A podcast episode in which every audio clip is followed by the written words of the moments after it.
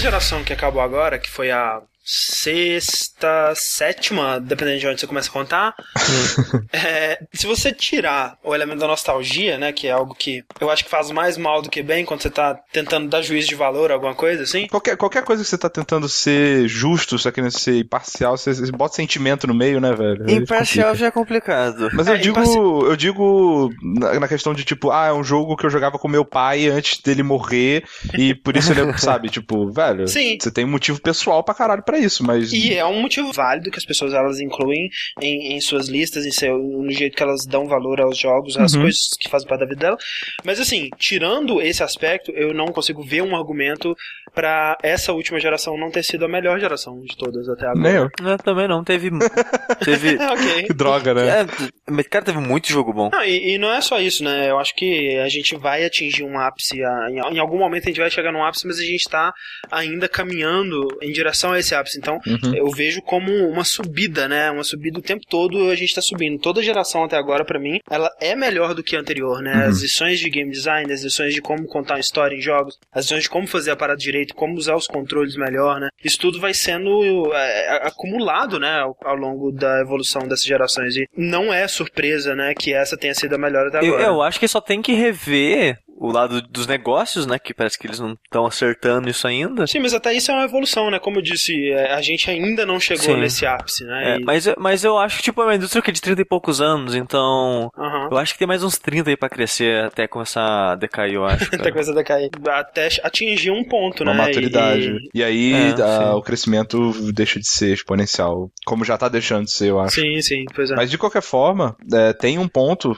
pra nós, pelo menos, eu acho, muito pra mim, que é como se fosse uma nostalgia ao contrário. Ah. Que é, tipo, essa é a primeira geração onde eu participei dela com meu senso crítico apurado e maduro, sabe? Foi uma geração que, por eu estar Uhum. acompanhando ela tão de perto, ela transformou a maneira que eu vejo jogos, né? E a maneira que eu aprecio os jogos. E acho que isso foi além da qualidade dos jogos em si, além da qualidade dos consoles e dos produtos que a gente jogou, Uhum. teve esse outro aspecto ainda que foi muito foda. Exato. Sim, foi a mesma coisa comigo. É, então, assim, esse podcast, a gente vai olhar para o que aconteceu nessa geração, lembrar os nossos momentos mais marcantes com ela e os jogos mais marcantes e recomendar alguns jogos que você não deveria seguir para a próxima antes de jogar, né? Exato. Eu sou o André Campos Eu sou o Ricardo Dias. Eu sou o Eduardo Sushi. e esse é o 46º Dash Podcast no Jogabilidade.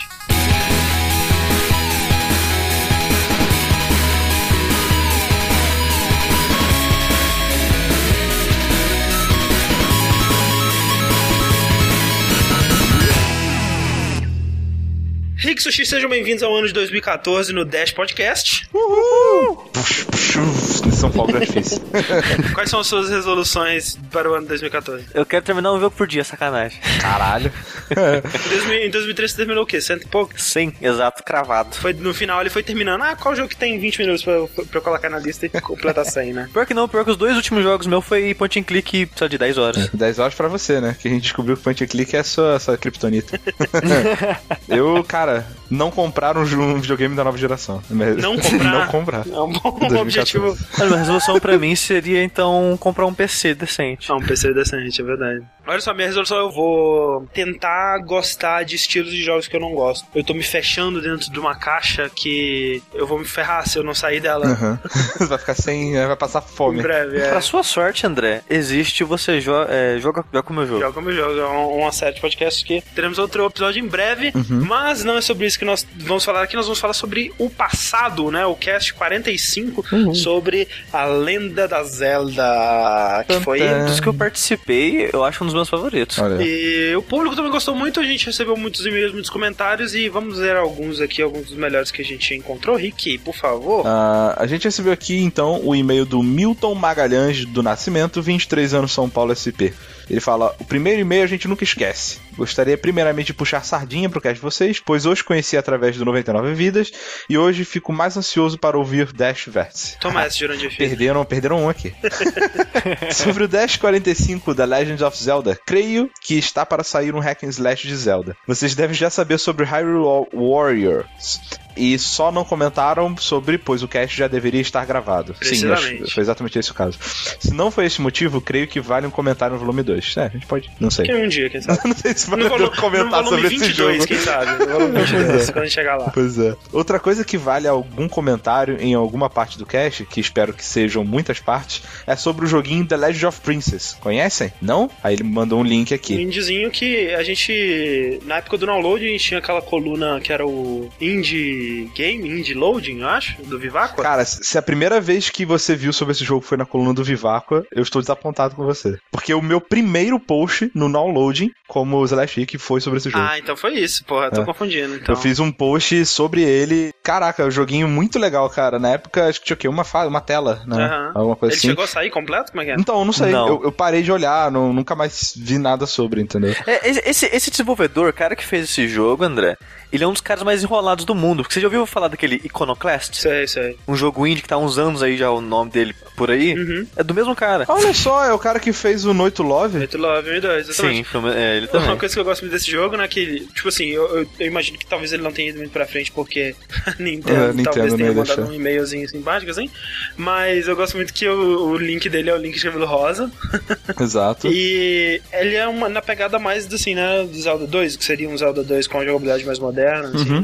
É. Exato, ele, ele pega o Zelda 2 e transforma num jogo melhor, né? E os gráficos muito maneiros. Uhum. Muito legal, muito que eu acho legais. muito maneiro. Sim, é um jogão, cara. Recomendo, tá aí o link aí no post pra você baixar. O link de cabelo roxo? Ah, entendeu? Entendeu? Não, né? Ele termina falando: Minha única decepção foi que vocês não tocaram em momento algum do cast a Song of Storms. Estava esperando escutar um trechinho qualquer dela durante o cast, mas sei que não faltará quando falarem sobre os jogos da série para Nintendo 64. Foi um grande, um grande desafio trilhar esse podcast, porque Zelda 1 e 2 tem, tipo, Uhum. três músicas, né, cara? Então, mas com certeza, né? A trilha do Ocarina of Time é, Sim, fantástica. sim, cara. Tipo, podem esperar Gerudo Valley e Songs of Storm aí, que são minhas duas trilhas preferidas do jogo, mas mais, mais na, na- quando formos gravar. E, e mais também da, em 15 15 dias no. Pois dura- é, né, no- cara? O que que tá acontecendo Pois aí? é, cara, tá na minha vez do Durabilidade, que é o nosso Let's Play, digamos assim, que a gente detona jogos é, no stream, ao vivo, para toda a nação brasileira. Exato. É.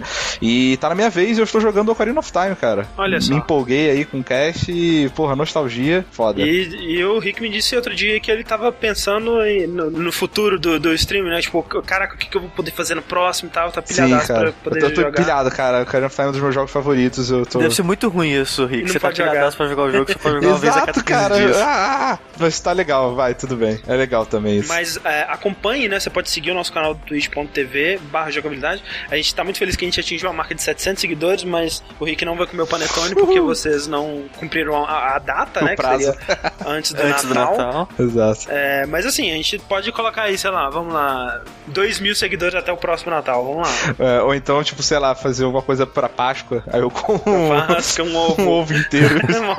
Vestido de coelho.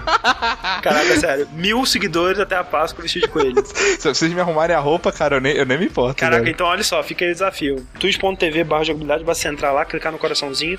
É muito bom pra nós, muito bom pra você, porque você vai receber é, um aviso sempre que a gente tiver Começando fazendo o stream? stream, né? Porque muitos streams a gente faz quando dá na telha, quando tem algum jogo novo que a gente quer jogar, que a gente quer. Uhum. Quando sobra um tempinho, a gente faz um stream. E quem sabe, se vocês fizeram um bom trabalho, o Rick vai comer um ovo de Páscoa vestido de. Exato. pra completar, ele fala: No mais, obrigado por tra trazer nostalgia e boas recor- recordações num dash de informação. Não vejo a hora dos jogos Brave Fencer Musashi, Okami, mais Okami Den ganharem um espacinho no site de vocês. Abraços. Okami e Okami Den talvez um dia, né, cara? Agora. Brave Fencer desculpa. Acho que a gente nunca vai fazer um podcast sobre ele. Acho que ninguém jogou aqui, né? Tirando eu. Mas muito obrigado pelo seu e-mail, Milton. Primeiro e-mail, espero que não seja o último. Continue mandando e-mails. Uhum, uhum. Eu tenho um outro comentário aqui que é do Safo Matetor. E ele diz assim: muito bom cast como sempre, mas falando do estilo de jogabilidade do Zelda 2, tem um excelente jogo de Game Boy, o primeiro Game Boy, né? O Game Boy clássico, que é o Kaeru no Tameni Kane Wanaru, Ok. ok? que usa o mesmo recurso de ter um mundo para explorar na visão de cima e não um dungeons e mais um side-scroller, né? Como o Zelda 2. É um jogo totalmente esquecido. Eu ouvi falar nele porque acompanho alguns sites de ROM Hack e fizeram a- então a tradução do japonês para o inglês. Fui jogar e adorei o jogo. As músicas são excelentes, vale a pena dar uma olhada. Uma parada muito interessante desse jogo é que é um jogo da Nintendo, né? Desenvolvido pela Nintendo. Uma coisa interessante é que você tem o, outro jogo para Game Boy, né? O do Zelda, é o Link's Awakening, que ele tem personagens desse Kairu no Tameni e Kaneo Anaro aí, que apareceram como, né? Uma, uma aparição, assim, um cameo lá no, no jogo. E eu nunca tinha sacado, né? Que eles deram referência a outro jogo que tinha existido, né? Mas você viu também esse jogo, né, Sushi, quando ele comentou? Parece legalzinho. Vi sim, é. Eu até, até animei de, de jogar ele. Aí eu, eu pensei, putz, tem tanto jogo de, de primeiro Game Boy que eu não joguei. É. E parece que tem uns jogos muito legais pra, pro primeiro Game Boy, cara. Tinha muito jogo lixo também, né? O jogo que eles tentavam fazer uma conversão assim, de jogo de console Sim. pra Game Boy. Como... Mas, mas jogo que eu vi que parece bacaninha, que o Metroid 2 parece legal, esse parece legal. É, essa aqui é a parada. Quando o jogo ele é feito especificamente usando o Game Boy como plataforma principal, teve muito jogo bom sim. Então vale a pena. E o terceiro e último comentário aqui, Sushi. Um comentário do nosso querido Bonatti, do Drink and Play, olha só. Há pouco tempo vi uma entrevista recente do Miyamoto onde perguntaram pra ele se ele se arrepende de ter feito algum jogo ou algo assim. Ele cita o Zelda 2 e comenta que o jogo tinha uma pretensão muito maior, mas que eles não conseguiram alcançar o desejado. Eu, assim como vocês, não acho ele um lixo, mas concordo que ainda é um dos mais fracos. Sobre a série decair, eu entendo os argumentos, mas ainda não consigo concordar.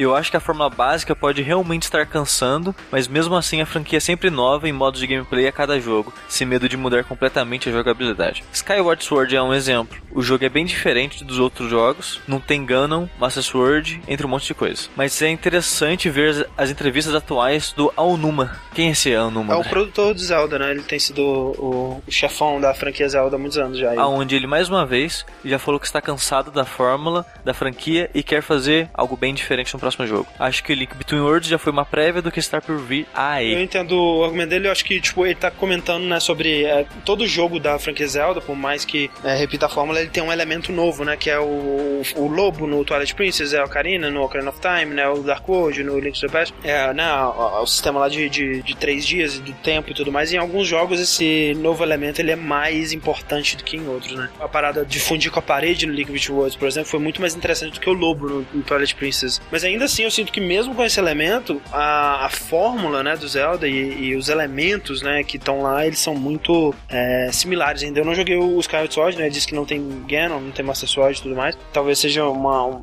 um jogo realmente mais diferente do que a maioria, mas eu ainda sinto que mesmo com os elementos novos, ele ainda segue uma fórmula. E eu acho que o, o elemento novo, ele, ele até faz parte da fórmula, né, que é tipo, é tudo isso Mais aqui, ma- mais X, né, que é o elemento novo que ele vai... E, tal- e talvez o que eles têm colocado a mais não seja o suficiente, né? Pra quebrar. Eu já não posso dizer porque eu nunca joguei um Zelda 3D na minha vida. Só joguei os 2D. Que vergonha.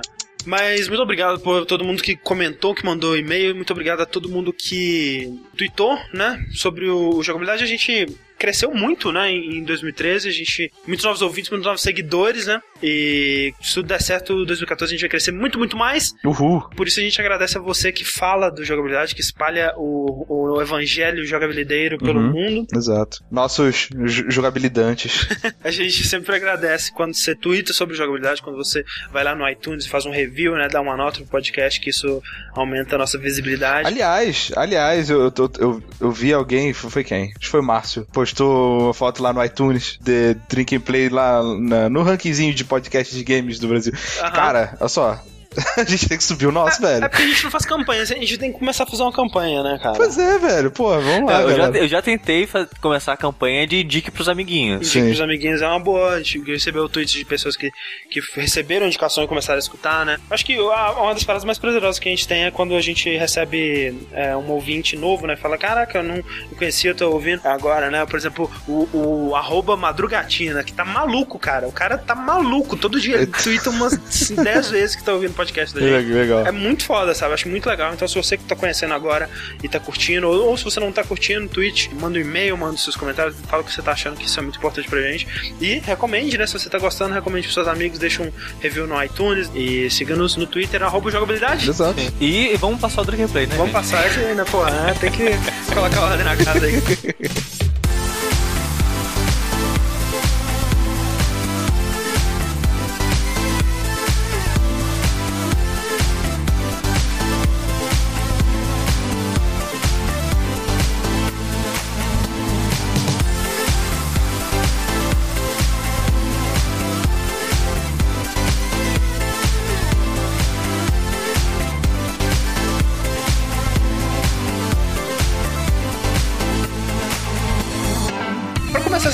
aqui, eu quero saber de vocês o seguinte, porque a geração. É, a geração.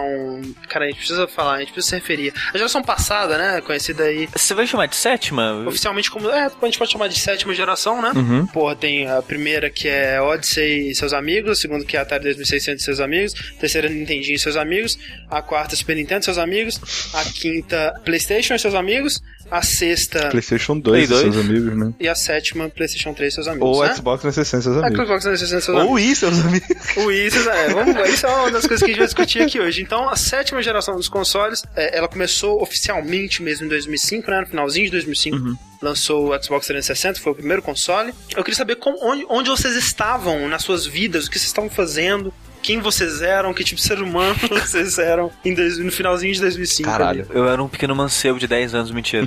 cara, eu tinha 16. Não, cara, eu tinha 16 anos, cara. Pensar 16 nisso é uma coisa cara. muito estranha, cara. Sim, total. Eu, eu acho que eu nem tava jogando videogame nessa Nossa, época, mas. para. cara. porque eu não tive PS, eu não tive PS2, eu só jogava em casa de amigo ou locadora, sabe? Então, eu fui- na época de PS2 eu joguei muito pouco jogo, muito pouco. Down- Download existia já, né? Ou não? Já, já existia 2005, aham. 2005. Não, olha só, eu. 2005 foi o ano que eu me formei é, no ensino médio, né? E eu, assim como.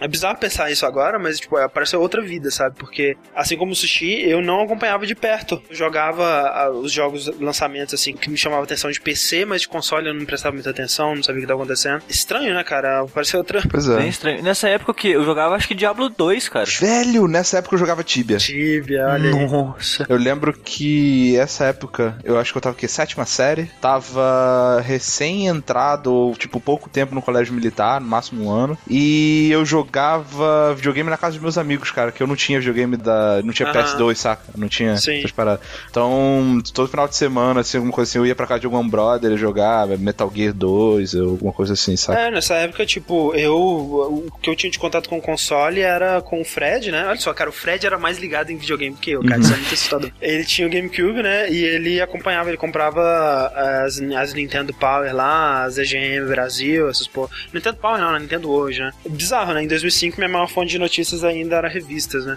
E o que ele comprava ali pro GameCube dele era o que eu jogava de console. E eu não acessava, tipo, sei lá, GameSpot de vez em quando pra ver o que, que tava lançando e tudo mais. Entendi. Eu- e eu jogava Tibia e Battlefield 2. Foi aí que eu comecei a jogar Battlefield 2, cara. Aham. É, aliás, eu tava vendo aqui, foi exatamente em 2005 que lançou Battlefield 2. É, dessa época aí, 2004, 2005, eu ainda ia muito pra Lan House jogar CS. Não, eu já não ia mais. Eu não, eu não cheguei a cair na febre de Lan House. Mirk, eu, eu usava Mirk nessa época. E mesmo acompanhando de longe, assim, eu lembro que tiveram grandes anúncios, né? Eu lembro que o que se difundiu mais foi com certeza o anúncio do Wii, né? E o, o único anúncio que eu lembro, André, foi que lembra daquele. Não sei se vocês chegaram a ver aquele canal antigaço do G4 que tinha na canal a cabo. Não, eu não assistia. E eu, eu, eu, algum dia, zapeando, assim, eu falei, olha, G4, já deixei lá. E, coincidentemente, era o lançamento do 360. Ah, tá. Aí eu vi o cara lá na fila e não sei o que lá, e pegando. Tipo, o Wii, eu nem sabia que existia o Wii até o downloading, sei lá. É. sabe? Que isso? Sério, Eu acho cara? que eu, eu entrava mais em sites, assim, eu, eu lia mais revista, né? Especialmente como era focada em, em mais em Nintendo. E eu acho que tava mais por dentro, porque, tipo, eu lembro do, do lance do Revolution, né? Que foi anunciado como Revolution, e que ia trazer um controle totalmente diferente. Eu lembro de ficar pensando, né, como que vai ser esse controle, o que, que vai acontecer aí. E eu lembro muito bem do dia de, de entrar na GameSpot e ver estampado na, na tela, assim, o, o controle remoto, né? E, caraca, tipo, foi imediatamente assim, que coisa maluca, mas, porra, que foda, sabe? Tem potencial. Vendo o, o vídeo, né, que eles colocaram junto, que era aquela montagem, né, com todas as possibilidades, o cara usando como espada, o cara usando como arma. E você acreditando. Acreditei, nossa, fudidamente, achei foda demais. Eu via coisa no All Jogos ou no próprio Jovem Nerd, por aí, saca? Não, não, Hum. não- ainda não pegava na fonte lá as informações, então que eu fiquei sabendo dessas coisas com um pouco de delay. Eu não vi lançamento no GameSpot, eu não vi nada disso. Eu saca? também Eu não. fiquei sabendo do I depois, tipo, caralho, não tem venda em lugar nenhum, saca? Tipo, do lançamento mesmo, que vendeu que nem água no deserto e maluquice do cacete. É isso que eu fiquei sabendo. E, ah, e, e que o PlayStation 3 podia ser usado pra controlar mísseis. Porque ele era muito, isso, ele era isso, muito isso eu potente. fiquei sabendo também. Depois disso aí, eu, eu, eu acho que eu comecei a prestar mais atenção, né, pra saber as notícias do Wii e eu comecei a ver mais sobre, né, o, o PlayStation, o Xbox tudo mais e eu comecei a recuperar um pouco meu interesse.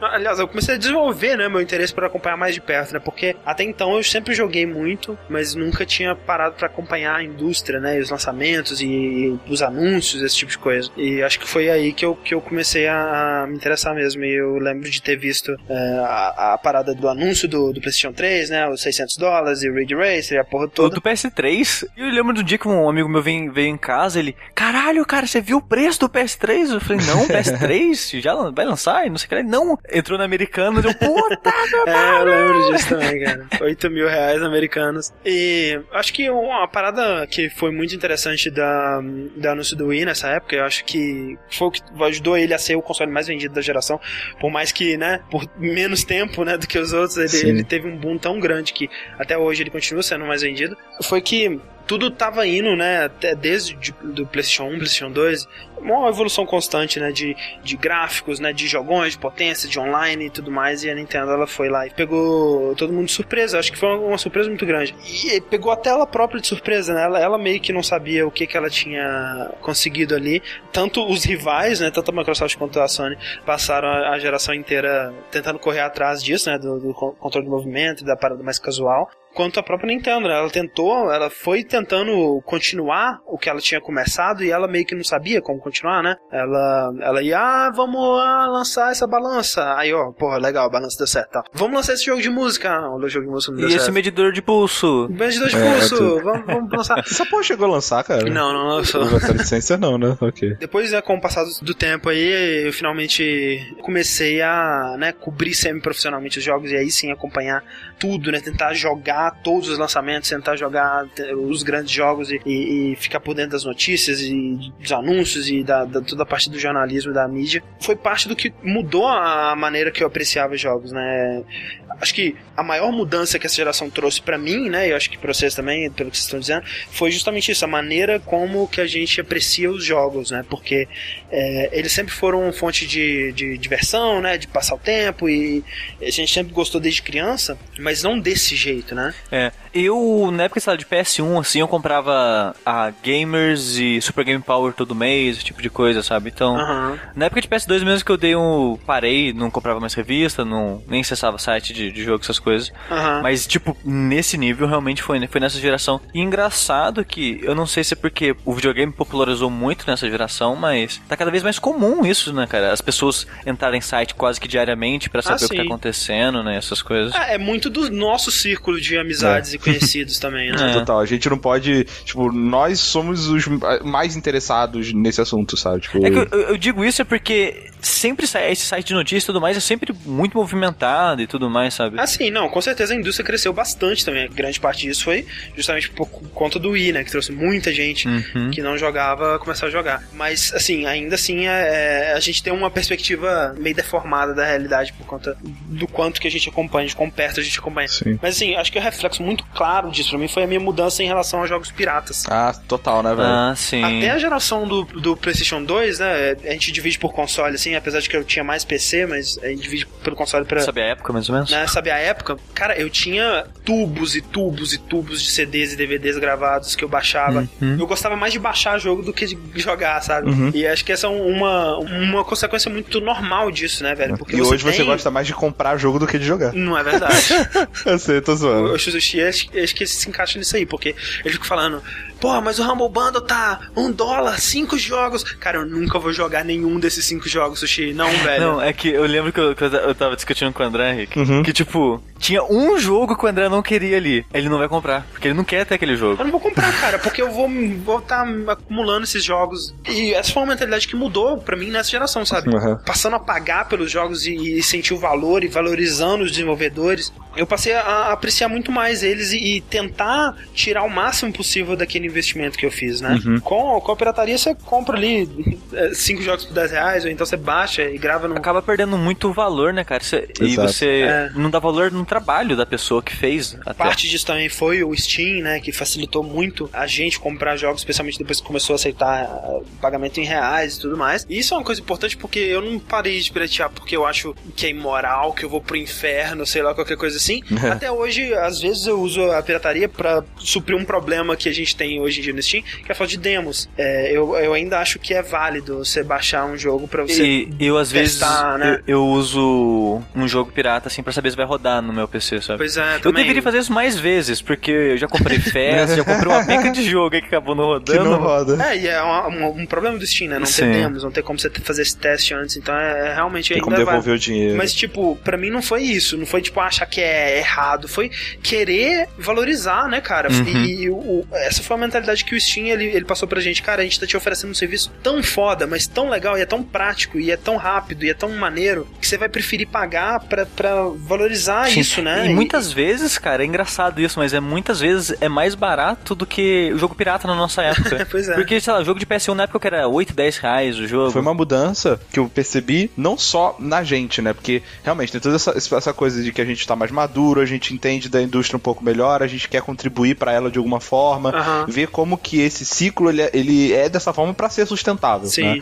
Mas também houve uma mudança por parte das empresas, né? Uhum. Que começaram a olhar e encontrar formas melhor para combater a pirataria, né? Não é DRM. Exatamente. É, tipo, não é DRM, não é fazer o cara que comprou o jogo se fuder pra atrapalhar um, uma semana a mais de desenvolvimento, é. ou menos até, pro cara achar um crack que vai acabar com aquilo. Eu lembro na época de, de, de Prince of Persia Two Thrones, e eu baixei Two Pirata, uhum. e pra rodar ele, ele tinha um DRM que chamava Star Force, que, cara, eu tinha que desligar o meu drive de CD, eu tinha que criar, eu tinha cara, uma gambiarra que me levava meia hora mas eu conseguia pretear. Não era isso que ia impedir, sabe? Se você tá uhum. afim de pretear, você vai pretear, cara. Não... E o que, que foi feito? Não, vamos fazer com que esse cara não queira piratear. É. Né? É. Vamos, vamos, vamos mostrar para ele que é muito mais prático, em vez dele ficar procurando ou esperando um milhão de, de anos para ter seed suficiente, para você baixar um CD e depois montar a imagem, e depois procurar um crack e ver que não funciona, e teve update, procurar um crack novo. Cara, dá dois cliques aqui, velho. Acabou, sabe? Tranquilo, tipo, né, velho? Acabou seu problema, tá junto de todos os seus outros jogos, tem achievement,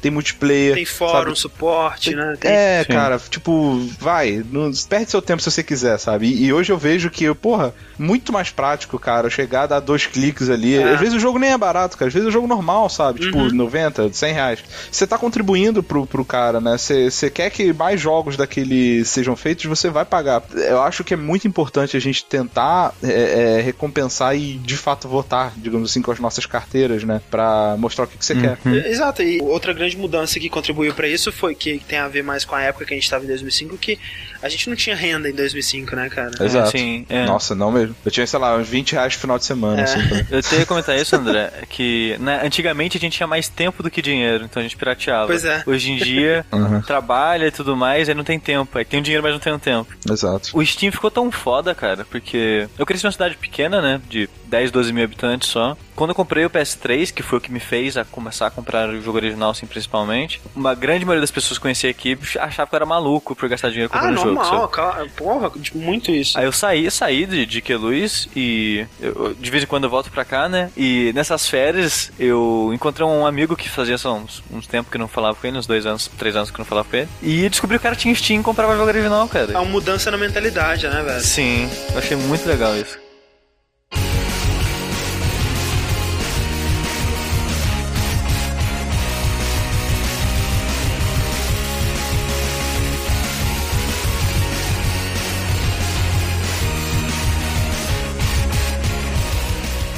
Toda geração, né, cara, ela tem um elemento que marca ela, um elemento que define essa geração, né? Uhum. O que, que essa geração trouxe de mais novo? Você tem PlayStation 1, né? Trouxe os jogos CD, em 3D, né? Ah, e CD, né? Mídia CD. CD, exato, né? Qual que é o elemento que vocês acham que define essa geração? Sem sombra de dúvidas, são dois elementos, na minha opinião.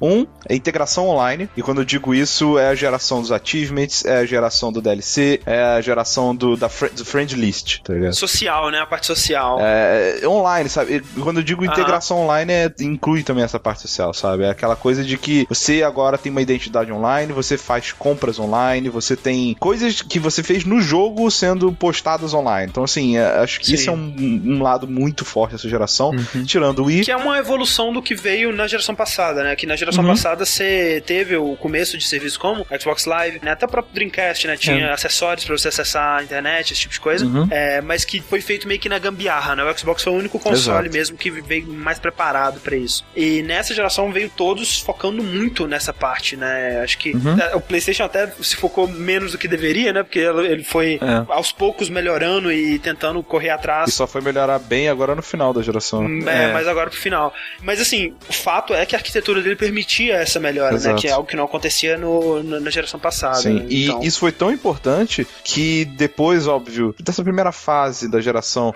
que essa geração, como foi longa, né? Ela tem realmente é. fases nela, né? Que a... Foi a mais longa, né, cara, até hoje. Ela tem fases que determinam a postura ou os hábitos das pessoas, né, do mercado. Então, assim, na Sim. primeira fase a gente tem o Wii muito forte, né, cara? O seu, seu console é mais barato, o seu console mais... É, popular, né? popular, Mais né? acessível. Uhum. Com, e com a novidade do, do controle, uhum. né? Essas coisas todas. Então, é, essa parte, isso que pesou muito na decisão de compra. Mas depois, cara, o ambiente online foi, sim, decisivo pra pessoa é, escolher entre um console e outro. É, as pessoas, elas de fato procuravam o Xbox 360, às vezes, porque a live era muito melhor, do, era muito superior do que a PSN. E, e, outra, né? Como o Xbox ele foi o primeiro a lançar, ele construiu uma base maior e mais rápida, né? Uhum. E ele tinha o melhor serviço online. Quando as pessoas se deram conta da importância disso, ele já era que tinha a melhor estrutura e a maior, a maior base instalada de jogadores jogando online. Né? Exato. É. E mas o engraçado dessa geração é que ela foi tão longa que o que o Wii fez de trazer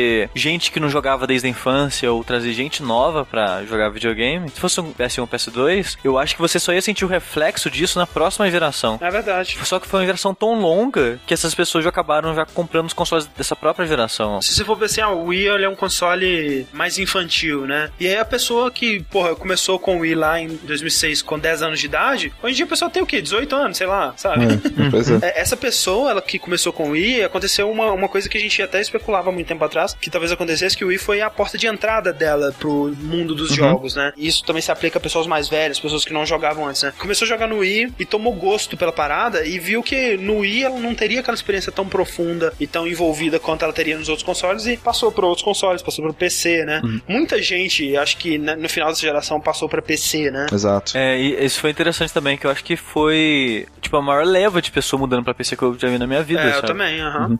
Porque geralmente, tipo, tinha uma galera que jogava no PC, assim, que geralmente é o povo do PC, né? É. E a grande maioria do console, essa geração no final, cara, foi muita gente migrou pro PC. E eu, gente. assim, quando eu vi isso, esse processo acontecendo inicialmente, né, eu pensava, cara, isso sempre acontece, sabe? No final de uma geração, né, quando o PC ele ultrapassa o console. E aí tem uma época de alguns meses, algum, no máximo um ano aí, que o PC ele é mais forte, né? Uhum. Tem jogos interessantes saindo pra ele, tem mais gente se focando no PC, mas, porra, console é console, né? Sempre vai ser o mais forte. E atualmente eu não tenho mais tanta certeza disso, sabe? Eu acho que o PC ele tem um ambiente tão mais maduro do que ele já teve eh, no passado, né? Com o Steam, com Big Picture, com suporte a controle, né? Com tanta gente lançando tanta coisa, né? Jogos que a gente nunca imaginou. Porra, Naruto saiu pra PC, né, velho? Que atualmente eu não vejo mais isso como sendo uma fase. Eu acho que o PC ele realmente cresceu muito e tá muito forte. E o, e o PC tem a vantagem que ele não, ele não perde usuários de geração pra geração, sabe? É, porque o PC não tem geração, né? É, porque, tipo, agora o pessoal vai ter que comprar o Xbox One e o PS4, então tá começando tudo de novo. Enquanto isso, a Steam continua com seus 75 milhões milhões de usuários. Sim, e o jogo que você comprou no Steam 2004 ainda funciona, né? No seu PC, de uhum, boa. Então, uhum, tem essa vantagem também. Eu ia falar o segundo ponto que eu acho que marcou essa. Ah. É, Rise of the Indies, né, cara? Esse é o, é, é o que eu diria que é o principal é. para mim, é o que define. É, acho que esse é o segundo, na minha opinião. Junto, assim, eu não sei dar mais importância. É, eu acho ele mais importante. Talvez mais importante pro futuro, mas, é, como eu falei, fases, né? Eu acho que isso ficou muito mais claro da, da segunda pra terceira fase dessa geração. Que, cara, pequenos desenvolvedores desenvolvedores tendo oportunidade, né? E eu, eu, eu acho que é mais importante, primeiro, porque, que nem você falou, a, essa parte do online, ela foi só uma evolução natural do que já estava sendo feito. Acho que a parte online, ela é mais importante na geração passada do que nessa, né? Porque Hum, nessa sei, foi, cara. tipo, perceber a importância desse online e, e aplicar ele desde o início, É porque né? na geração passada, realmente foi mais inovador, mas não teve tanto alcance, principalmente, tipo, fora dos Estados Unidos, sabe? Não, sim, é, com É. certeza. Quanto isso foi relevante? É, tipo, quantas pessoas você conhece que jogaram online na, na geração passada, sabe? Tipo, É difícil de se comparar assim, porque o PlayStation 2, ele dominou, especialmente aqui no Brasil, absurdamente. Não tinha como. Tanto por causa da pirataria quanto por causa do preço, né? Você não tinha por que ter um Xbox aqui. Uhum. Mas lá fora foi uma coisa bem grande, sabe? Já o, o surgimento, né? A geração dos indies aí, foi algo que veio basicamente nessa geração. Que nem a gente falou no cast de Cave Story, né? O Cave Story foi meio que o primeiro jogo a quebrar uma barreira, né? mostrar que, olha, tem um charme, tem um motivo de você voltar pra um jogo pixelado, né? Acho É, que se bem que o Cave Story é, é pré-geração passada, né? Pois é, 2004, né? Bem no finalzinho da, geração, da outra geração, é, tá meio que na transição ali já. E uma coisa que já veio desde o início do Xbox 360 foi o Xbox Live Arcade, né? Uhum. Que foi a, a- a primeira porta de entrada. E como o Rick disse, tiveram tantas fases, né? E aconteceu tanta coisa, foi uma geração tão longa que isso foi mudando ao longo dela, né? Começou com o próprio Xbox Live Arcade. No início, a proposta dele era ser um arcade, né? Um fliperama com jogos antigos. Você ia ter lá clássicos de arcade mesmo. E aos pouquinhos ele foi se descobrindo como uma plataforma para jogos independentes, né? Com o tempo, as limitações e, e as regras muito restritas e todas essas limitações para desenvolver um jogo independente para Xbox foram fazendo os desenvolvedores migrarem pro Steam, né? E aí, com o tempo, a estrutura e a interface do Steam, ela foi inchando tanto, né, de tanto jogo indie, de tanta coisa que o Steam mesmo teve que fazer o Greenlight e a parada hoje em dia ela já precisa de dar uma reformulada, né? Exato. Eu lembro que quando conheci os jogos indies assim pelo Braid e tudo mais, tipo, era um ou outro assim que se destacava, né? E aparecia. Hoje em dia tá com tanto jogo, mas com tanto jogo indie saindo, tipo, tá diluído. Tá, é. Tipo, você não consegue mais prestar atenção em quase nenhum direito, porque é muito, é muito jogo saindo. É, pois é, o Steam ele precisa de uma maneira de filtrar melhor isso, né? Acho que a, a- tanto o Xbox One quanto o PlayStation 4 eles têm ideias, né, pra curar melhor esse conteúdo e exibir o que, que é realmente bom desse conteúdo. Mas realmente alguém precisa fazer alguma coisa aí, porque esse é o, o bom e o ruim do- dos jogos indies, né? Porque todo mundo que quiser consegue fazer um jogo e atualmente, pô, se você fizer um jogo de mínima qualidade, você consegue lançar ele num, num console hoje em dia, né? Que no passado era uma grande barreira, né? Eu acho que o Steam podia pensar nisso, o mínimo de qualidade, porque, cara, tipo, eles abriram a porta do Greenlight, passa 100 jogo por mês, mas não tem nem esse mínimo de qualidade, a maioria tem. É, eu não sei, eu tenho umas ressalvas nisso. Greenlight, cara, o joguinho do Greenlight não me pega. Eu compro, eu tento comprar conscientemente, sabe? Ah, sim, é, eu acho que no começo, quando o Greenlight foi anunciado, acho que a esperança que a gente tinha era que, tipo, porra, o jogo passou no Greenlight, né, velho? Ele deve ter alguma coisa de interessante ali. Na realidade, não é isso que acontece, né? O Greenlight ele não é um filtro, ele não é um, um- um selo de qualidade, né? Ele é só um funil, né? Ele só deixa o processo de entrar no Steam mais lento, né? Que eu acho que jogo de Greenlight não pega ninguém. Tipo, ah, caralho, esse jogo é do Greenlight, preciso jogar, sabe? Acho que isso não pega ninguém. É, não desse jeito. é. Sim, beleza. É, é bom ter um filtro pra não ter jogo quebrado que não funciona. Aham. Mas sei lá, cara, desde de que mundo é mundo, você tem feira onde qualquer um pode ir lá e vender alguma coisa, você tem que olhar antes de comprar e não comprar uma parada que você acha que tá estragada. Pô, os jogos que são bons mesmo, eles aparecem, cara. Tipo, as Sim. pessoas compram deles, falam dele e eles surgem e a gente e chega na gente. É, Eu acho que não pode falar que isso é é uma regra, sabe? Porque tem muito jogo que estoura um, dois anos depois do lançamento, sabe? Exato, é tipo assim, a, a gente recebe jogos bons sim, a gente ouve, falar dos jogos bons sim, Uhum. mas talvez a gente ou- ouça falar de, sei lá, 60% dos jogos bons, tem um 40% que acaba ficando enterrado ali que ninguém vai ver ou que ninguém vai ver por um bom tempo. Uma né? das coisas Sim. que eu acho que o Steam poderia fazer é reformular a home dele, né, Eu cara? acho que ter uma equipe de ou desenvolvedores ou de consumidores mais adequados pra avaliar um jogo, pra ver se ele se adere a um, um requisito de qualidade do Steam, é muito importante, né? Não fazer algo tão restrito, tão chato quanto é o Xbox Live. Porque O Xbox Live você vê, tipo, tem aquele mini documentário do Bastion, né, que eles fizeram pro Giant Bomb, Isso. que fala que, tipo, cara, você tem que testar o que acontece com o jogo se você ligar ele com a guitarra de Rock Band ligado. Caralho, velho, é tanta coisinha que eles têm que seguir, né? O fato que, tipo, o menu, eh, você não pode começar direto no jogo ou coisa do tipo, você tem que ter um menu principal, no menu principal tem que ter a opção How to Play, e eles não deixam você ensinar o jogo através da jogabilidade só. Eu, eu acho engraçado que é um requisito pra lançar jogo no Xbox que opções não chamem opções, chame Help and Options. Tem muitas restrições muito rígidas, assim, sabe? Que é uma parada meio estranha. Mas eu, eu acho que, né, eles têm a ideia certa, né? Eles querem filtrar, eles querem fazer passar só jogos de qualidade, né? O mínimo de qualidade possível, que é um problema que o Steam tá enfrentando agora. Mas é, tipo, o Xbox Live, né? Eu nunca tive um Xbox, mas eu acompanhei essa época que começou ali com o, o Geometry Wars, né? Que era uma versão standalone do minigame que tinha naquele é, Project Gotham, né? Do jogo de corrida. Isso. Veio pro Xbox Live, depois você teve aí jogos como Castle Crashers, né?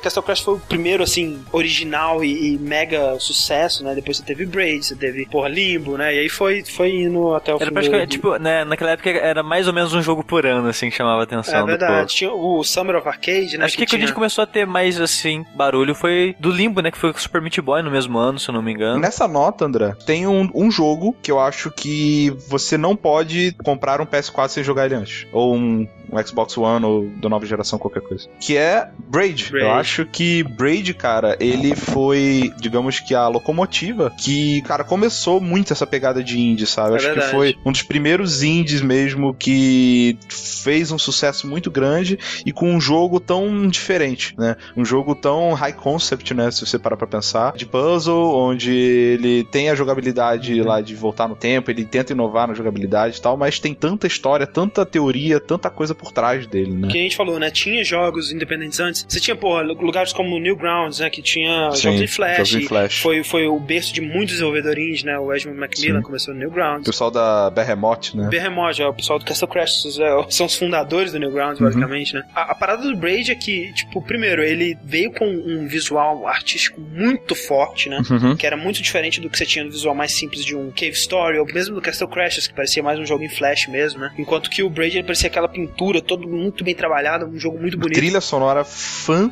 É. tastic, né, velho? Sim, e conceitos muito complexos, né? Tanto na parte da história, o jeito que ele contava a história, o tipo de história que ele contava, né? Uhum. Acho que a gente não estava acostumado ainda com esse tipo de história, esse tipo de jeito de, Uhum. de contar um- uma história. E ele foi um sucesso comercial muito grande, né? Exato. E nisso tudo, somando esse- todos esses aspectos, ele foi o primeiro, realmente. Uhum. Foi o primeiro grande jogo indie, foi o primeiro indie blockbuster, né? É, por assim dizer, sim. E, um hit desses é de extrema importância pra defender, pra falar assim: caraca, como assim um jogo desse feito por dois caras, sabe? É, tipo, é, é importante dar como voz, assim? né? O pro- que será mais que tem por aí, né? E aí você começa a explorar, você mostra isso pra tantas pessoas. É, ele é importante, sim, e de fato você tem que jogar ele antes de, de ir pra próxima geração, porque é um excelente jogo também. Outra coisa que veio com os jogos indies, trazido pelo Braid também, foi é, essa maturidade da mídia, né? Acho que essa foi a geração em que a, a, a mídia dos jogos ela mais amadureceu, né? Sim. Em todos os sentidos, assim, tanto em quesito de jogabilidade, né? Teorias sobre jogabilidade, por que fazer tal coisa, né? Design, né? Nesse sentido de É, design. exatamente, abandonar designs antigos que estão lá só porque estão, né? Uhum. Questionar esse tipo de coisa. Acho que a parte de.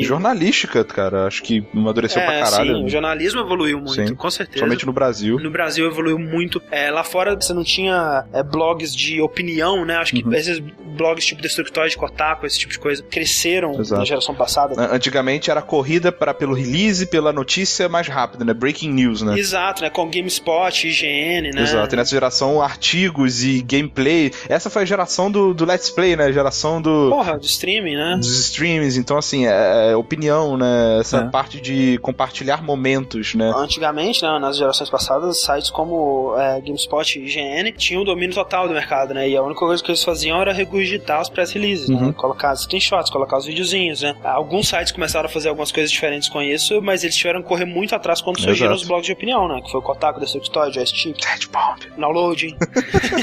e todos os sites grandes tiveram que correr atrás disso. Hoje você vê aí até o Polygon, o GameSpot, eles têm gameplay, né? Eles têm vídeos de, de, de comentário. Uhum. A Polygon contratou recentemente o Ben Kutcher para ser o editor-chefe da parte de opinião deles, né? Que é uma seção dedicada só a artigos de, Uhum. de opinião, né? Mas eu acho, eu gosto muito dessa da, da onda de Aham. opinião, assim, porque antes era meio que desumanizado, por assim dizer. Você conhecendo quem tá dando opinião, você dá mais valor a É ela. o que o Corraine fala, né? O, é o- é- antigamente era o review de geladeira, né? Era só falar, tipo, ah, os pontos técnicos do jogo e o que, que esse jogo fez diferente, né? Fazer a- a- aquela, o review objetivo, né? Uhum. Que muita gente ainda cobra, né? Pô, você tem que ser mais objetivo no seu review. E eu acho uma idiotice, né? Você tem que dar a sua opinião. Eu quero saber o que, que o Jeff Gershman achou. É interessante duas coisas. Um, que o André escreve reviews por aí e, e, e não conta pra ninguém, não conta pra gente. Tem uma, uma vida dupla aí. Pois é, né, cara? E que ele tá tomando bronquinha. Branquinho.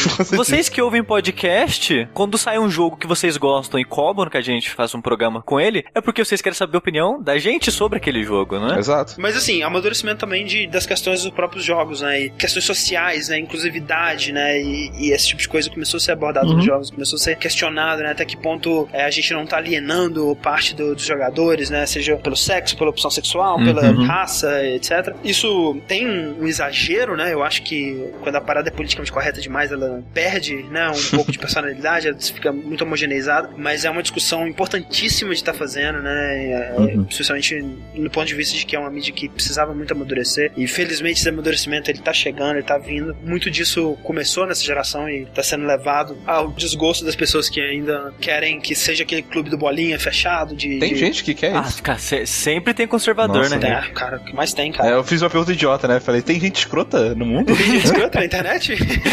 Como assim? É, e isso tudo acho que veio com os jogos indies, né? E Sim. tá passando aos pouquinhos pros jogos AAA. Isso é muito interessante, porque é, não que os jogos indies eles não possam ser competentes por conta própria, né? Mas ver o que os jogos indies têm feito em narrativa, em jogabilidade, criatividade, vendo isso passar é, e afetar os jogos AAA, né? É, é muito legal, né? Sim. E nesse aspecto, qual vocês acham? E aqui eu não quero saber o, o jogo preferido de vocês, nem o jogo que vocês recomendariam, mas eu quero saber de vocês quais vocês acham que foi o jogo mais importante da geração. Mas importante. Olha, André, eu acho que um jogo importante que moldou a geração foi o Modern Warfare, né, cara? É o mais importante, né, cara? Acho que não tem nenhum outro. Eu ia falar dele também. É o Modern Warfare, né, cara? O Call of Duty 4. Eu acho que sim. É, for better or for worse, né? Ele velho? não, é ma- mais for worse do que for better atualmente. Acho É, que. pois Mas é. se não fosse ele, seria outro jogo, de qualquer forma, né? Sim, sim. Ele trouxe tanta coisa que é repetida por todo o jogo, né, cara? Você não tem um modo multiplayer hoje em dia que não tenha nível, que não tenha perk, que não tenha. Você não tem jogo sem multiplayer.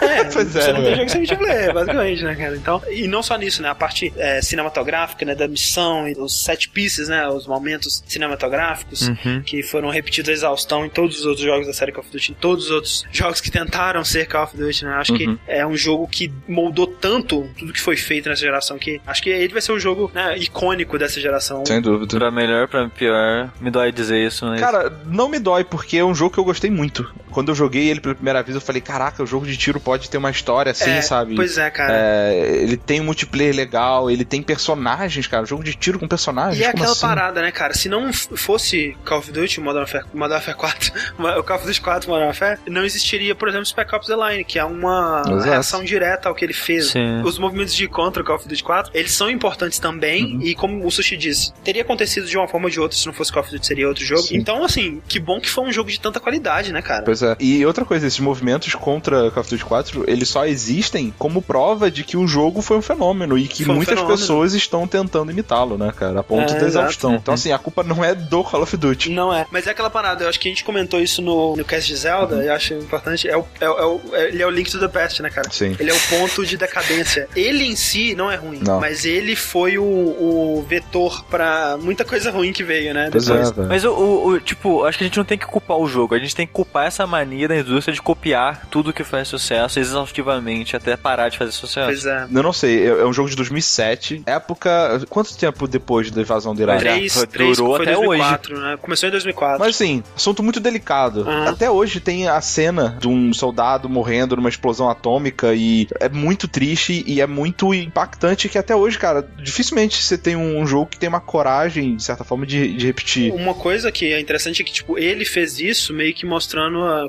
eu, eu imagino, né, pelo menos foi a intenção que passou, Uhum. de mostrar o horror da guerra, né, e mostrar, porra, a- o valor da vida humana ali, né. Exato, de- e, e também, assim, isso acontece depois de uma missão, ou de várias missões que você passa lá e faz e acontece, não sei o que, e mostra, velho, foda-se, adianta, sabe? né, Tipo, não adianta, foda-se de que que você fez. adianta? Pra que que serve, sabe? E assim, o que é triste é que nos próprios jogos da Infinite Ward, depois Modern Warfare 2, Modern Warfare 3, Uhum. eles tentaram repetir esse momento marcante, né, com o No Rush, É. no 2 e tudo mais. E pra mim, pelo menos, ficou meio que, tipo. Temos que fazer algo. É, nós queremos te chocar e não queremos te passar um ponto de vista ou passar uma opinião sobre a guerra. É. Ou, ou, ou sei lá, é só tipo, ah, vamos fazer você matar os caras aqui no aeroporto, que é tipo, literalmente a coisa mais chocante que a gente conseguiu imaginar, sabe? Sim, pois é. Mas o Rick tem umas paradas que você elogiou do jogo, que você falou que o jogo ah, tem personagens, tem história mais complexa, tem isso de, de modo de, de jogabilidade diferenciado pro gênero de, de FPS. É, ele não tem uma história muito complexa, não. Mas, tipo, Half-Life 2 veio antes e não fez tudo isso? É, mais ou menos, né, cara? Ele fez, mas ele não é aquela coisa tão acessível. Ele. Exato, e é o que a gente tá falando do Braid, né? Que tipo, Aham. a Half-Life 2 é um jogo muito bem sucedido comercialmente, mas ele vendeu Uhum. até hoje mais ou menos o que o Modern Warfare vendeu em um ano, sabe? Então, é um impacto assim que é difícil você comparar, Sim. até porque a Half-Life 2 é um só, né? E tá fazendo 10 anos aí, enquanto que o Modern Warfare é uma franquia anual Uhum. que todo ano vende mais, né? Então, é um fenômeno muito maior. Exato. Mas ao mesmo tempo, o Sushi, com certeza eu concordo com você, cara. Se não fosse Half-Life 2, não existia Modern Warfare. Isso é fato também. Exato. Não, total, sem dúvida. Se não, não existisse o Wolfenstein, não teria.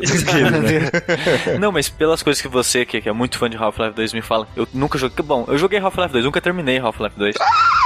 É. Como assim, velho? eu Não gostei muito. Você fala as coisas que ele criou e tudo mais, assim, eu- realmente, ele moldou a- maneira de fazer design de jogos. Mas é aí que tá, justamente o que a gente tá vendo aqui, analisando, é o impacto que o jogo teve. E aí eu acho que o Modern Warfare se enquadra e é, é estranho, porque, por exemplo, Half-Life 2 eu sinto que ele ainda faz coisas muito melhores do que jogos atualmente, né? Eu- Aham. Eu ainda acho que muitos jogos atuais deviam olhar pro design de Half-Life 2 e ver o que, que ele fez, por que, que ele fez, como que ele fez, como que ele chegou no jogo que ele é, né? E quais as lições de design que você pode tirar disso. Enquanto isso, o impacto do Modern Warfare foi tão grande que todo mundo olha pra ele sem questionar a copia, né, cara? Exato. É o oposto aí que acaba sendo prejudicial, né? Que nem Battlefield, cara. Battlefield é uma parada tão absurda, e tão imbecil, sabe? Porque, não, não tô falando o, o jogo, mas o que eles tentaram fazer pra se equiparar a Modern Warfare, sem precisar, cara, porque é outro tipo de jogo, é outro É foco. triste, foi triste. Eu, eu, como jogador de Battlefield 2, cara, eu fiquei muito chateado. Um jogo que foi muito impactante também, eu acho, que foi o Gears of War, cara. Sim, velho. É verdade. E, e, tipo, depois dele, todo jogo em terceira pessoa virou aquilo, sabe? Jogos com muretas na altura do peito. O Modern Warfare está pro Half-Life 2 como Gears of War tá pro Resident Evil 4. Porque Resident Evil 4 ele tem basicamente todas as mecânicas do, do Gears, desde o- a mira por cima do ombro, né? O campo de visão, o cover, esse tipo de O coisa. Cover System do Resident Evil 4 é igual ao do Gears? Não é igual, mas tem um sistema de cover Não. também. Ah, tá. né? E, é, e é isso que é a parada. Tipo, o Gears, ele é o Resident Evil 4 muito mais acessível, né? E teve um impacto cultural muito maior, né? Exato. E é que ele saiu também no começo da geração, né, cara? Aí, No começo da geração, né, assim como a gente tá vendo agora, a gente tem muitos jogos que parecem uma versão mais limpinha do jogo da geração passada, né? Uhum. E o Gears foi um dos primeiros realmente que, tipo,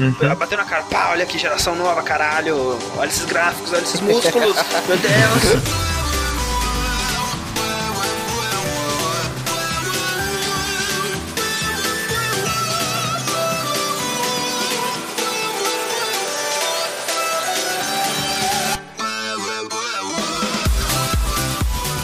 Falando então dessa parada de, né, olhar o que, que um jogo fez certo e repetir infinitamente até esgotar, eu tava pensando, porque assim, eu já fiz várias teses e teorias de por que, que eu não gosto de jogos repetitivos e eu gosto de jogos que tem fim e eu jogo, né, jogo single player e eu passo pro próximo, eu gosto de estar sempre jogando algo novo e tudo mais. E tentando pensar quais foram os jogos da geração pra mim, antes de mais nada eu preciso dizer que primeiro é Dark Souls, né? Dark Souls é o jogo da geração meu, eu acredito que do Sushi também. Não, eu falei pra você que não era, mas na hora que chegar a minha vez eu falo qualquer. É, o jogo da geração pra mim é Dark Souls e os motivos dele ser o jogo da geração a gente vai falar no podcast em breve, que será sobre. Caraca, velho, que mamatinha pra não ter que se explicar agora, velho. Não, eu posso ficar duas horas falando sobre como eu amo Dark Souls, Rick. Esse que é o problema. Eu, eu, eu concordo. Se o André começar, Rick, eu vou começar junto. E. Ai, gente. Então, assim, tirando ele, que é God Tier, eu vou colocar no meu primeiro lugar o jogo da geração pra mim, Cotia. que é Rock Band, cara. Olha só, quem diria? Quem diria? É igual, é o seu também, Sushi? Não, nem sou muito fã desse tipo de jogo, Não, não. não, sei, sua reação eu achei que fosse. Não, fiquei surpresa. Não esperava. Pois é, porque eu não, eu não, eu não tinha parado pra pensar nisso ainda, sabe? E eu olho pro, tipo, o cara jogando Dota, né? Ou então o cara jogando joguinho de microtransações, aí eu penso, ah, que bom que eu não sofro com esse problema, né, cara? É, que, que bom que eu não sofro disso. E tio aqui jogar minhas 500 músicas músicas de. É, que bom que eu não gasto dinheiro com microtransações, essa porra. E, cara, de longe, Rock Band é o jogo que eu mais joguei, mais horas nessa geração. E é o jogo que eu mais gastei dinheiro. E é o jogo que eu mais me divertiu nessa geração. Assim, se for olhar só diversão e quanto que eu ficava feliz de jogar essa porra e quanto que eu joguei com, né, em, em grupo, com bandas e tudo mais.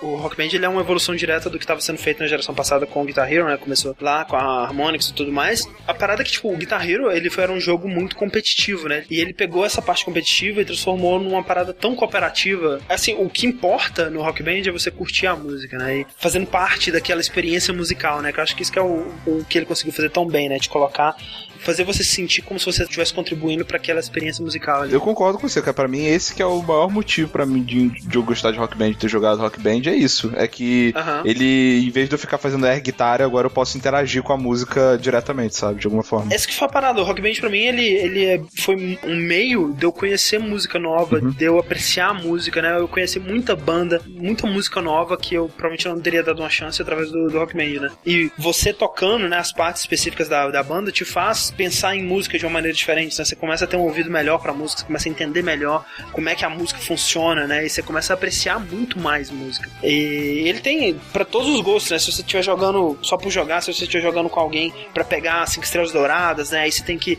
usar com estratégia o overdrive e tal. E tem toda uma, uma parte técnica muito legal. E foi muito triste, cara, quando os DLCs acabaram, porque é algo que semanalmente eu tava lá vibrando ou ficando triste por ter um DLC que eu queria ou não ter um DLC. Vezes vezes eu comprava DLC de, de banda que eu nunca tinha ouvido falar quando eu via que tava sendo bem, né? As pessoas estavam empolgadas para jogar e tudo mais.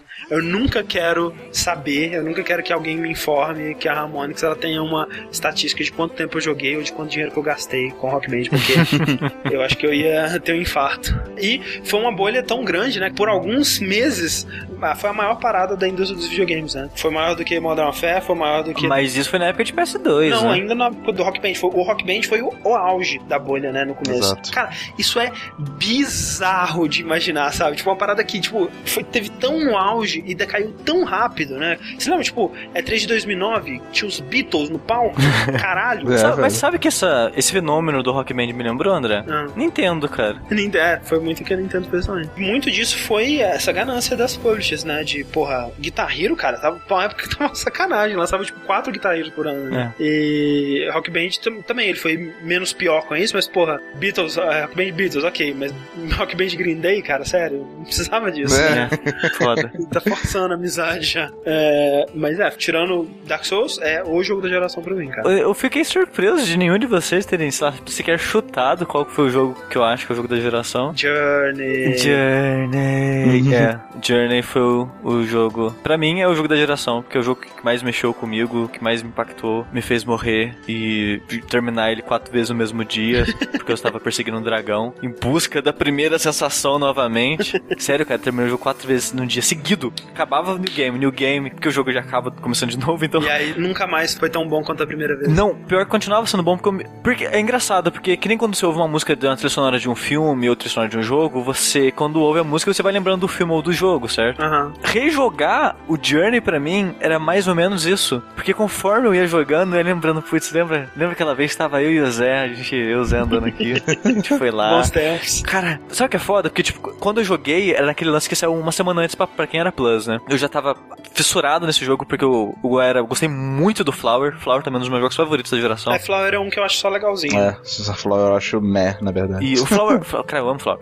E eu fiquei muito é, ansioso já pra esse jogo por, por ser o próximo do estúdio e tudo mais. Uhum. Então já, já peguei no dia que saiu, pra quem era Plus e tudo mais, e comecei a jogar. E nisso tinha aquele lance meio Dark Souls, por assim dizer, ou Zelda, se você preferir de tipo, você não entende o que tá acontecendo ainda, porque o jogo não se explica, ele simplesmente te solta no mundo e você sai, sabe? E eu, eu lembro uma vez que a primeira eu tava com um cara, o primeiro cara que eu, que eu encontrei, e assim que eu cheguei no final da fase, eu tava tentando achar todas as letras que você vai encontrando. E eu não sei quantas letras tem no jogo, esse tipo de coisa, sabe?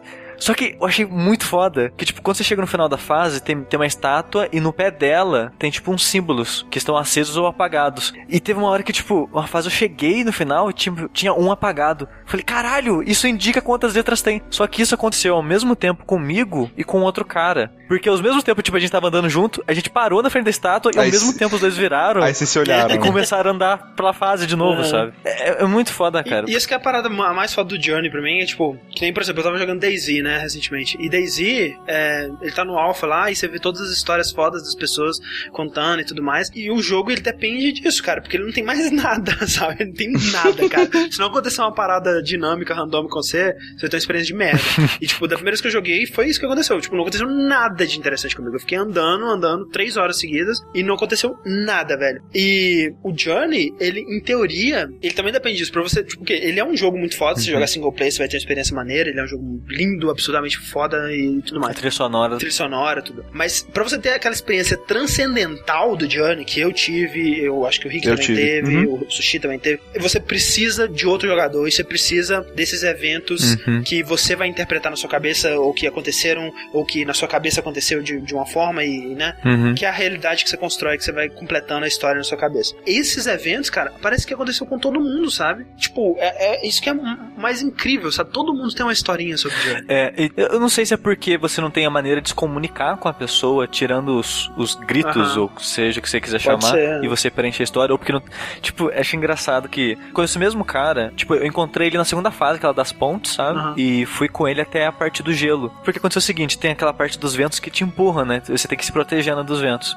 Só que a gente não sabia disso ainda. A gente foi andando um do lado do outro porque a gente percebeu que quando um encosta no outro, um os dois se esquentam e descongelam. Calorzinho. É, tipo, e disso eu já achei foda, essa, tipo, isso fez, tipo, não quero ficar longe desse cara, porque quando eu tô perto dele, não me congela. Só que a gente- aí a gente foi, tipo, junto, sabe? Então teve aquele negócio, tipo, a gente tá num lugar perigoso e não sei o que lá, então a gente tem que se proteger. E foi criando esse sentimento em mim. E na hora que a gente encontrou o primeiro vento, assim, tipo, a gente tava um do lado do outro. E eu consegui me, me proteger e ele foi pra trás. E na, e na minha cabeça, apesar do personagem não ter braço, sabe, na minha cabeça o personagem tava esticando o braço Aham, pra tentar segurar ele e tudo mais, sabe? Quando eu vi que ele, tipo, foi embora, eu voltei correndo atrás dele, só que ele desconectou, eu nunca mais vi ele, cara. Então é como se ele tivesse morrido na na ventania. É, sim, porra, exatamente. Sabe, isso, isso me chocou muito, cara. Sushi, se você pudesse encontrar essa pessoa na vida real, você gostaria de falar com ela? Não sei, não sei. E a minha resposta pra essa pergunta é não.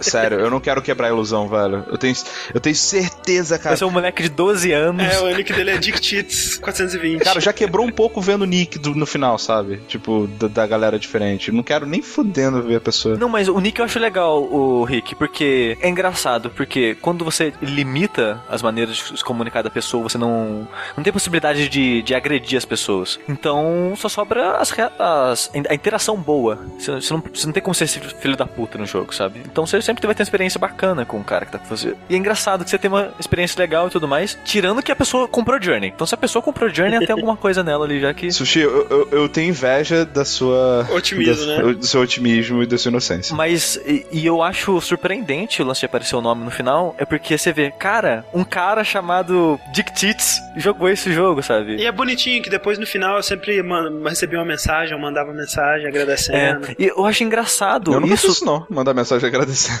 porque, tipo, assim que acabou o jogo, eu vi a, a letra, o símbolo que representava aquele cara, e vi o nick dele, a primeira coisa que eu fui fazer foi mandar mensagem pra ele. Nossa. E eu achei incrível porque, ao mesmo tempo que eu fiz isso, o cara me respondeu, e todas as outras vezes que eu jogava, todo mundo mandava mensagem pra mim. Sim, também aconteceu comigo. E eu achei, Nossa, eu achei- isso eu achei nunca aconteceu incrível, comigo. cara. What the hell? Incrível, cara. Rick, eu quero saber de você então, qual que é o seu jogo da geração, cara? Cara, na minha opinião, o jogo que mais explodiu minha cabeça. Não que mais explodiu, mas ele foi o primeiro jogo, assim, que eu acho que explodiu minha cabeça e que me fez, tipo, caralho, velho. Tipo, jogo, saca? Né? tipo, jogo, velho. Games, velho. Videogames, isso? Cara, e, e foi nessa geração e eu não sei, cara. Acho que o que me fez gostar tanto desse jogo é que eu fui mega sem pretensão, zero, sabe? Tipo, eu nem, Hum. não fazia ideia do que se tratava o jogo. Eu comprei sem querer, basicamente. Eu, na verdade, eu ganhei, eu acho. Acho que eu nem comprei. escorregou o dedo assim você comprou. E é Portal, cara. Porta, olha aí. Ah. Porra, só. velho. Portal 1, velho. No hora de box, É cara. verdade. É um jogo que, caraca, eu comprei, aí eu comecei a jogar Team Fortress 2, né? Ah, legal o jogo e tal.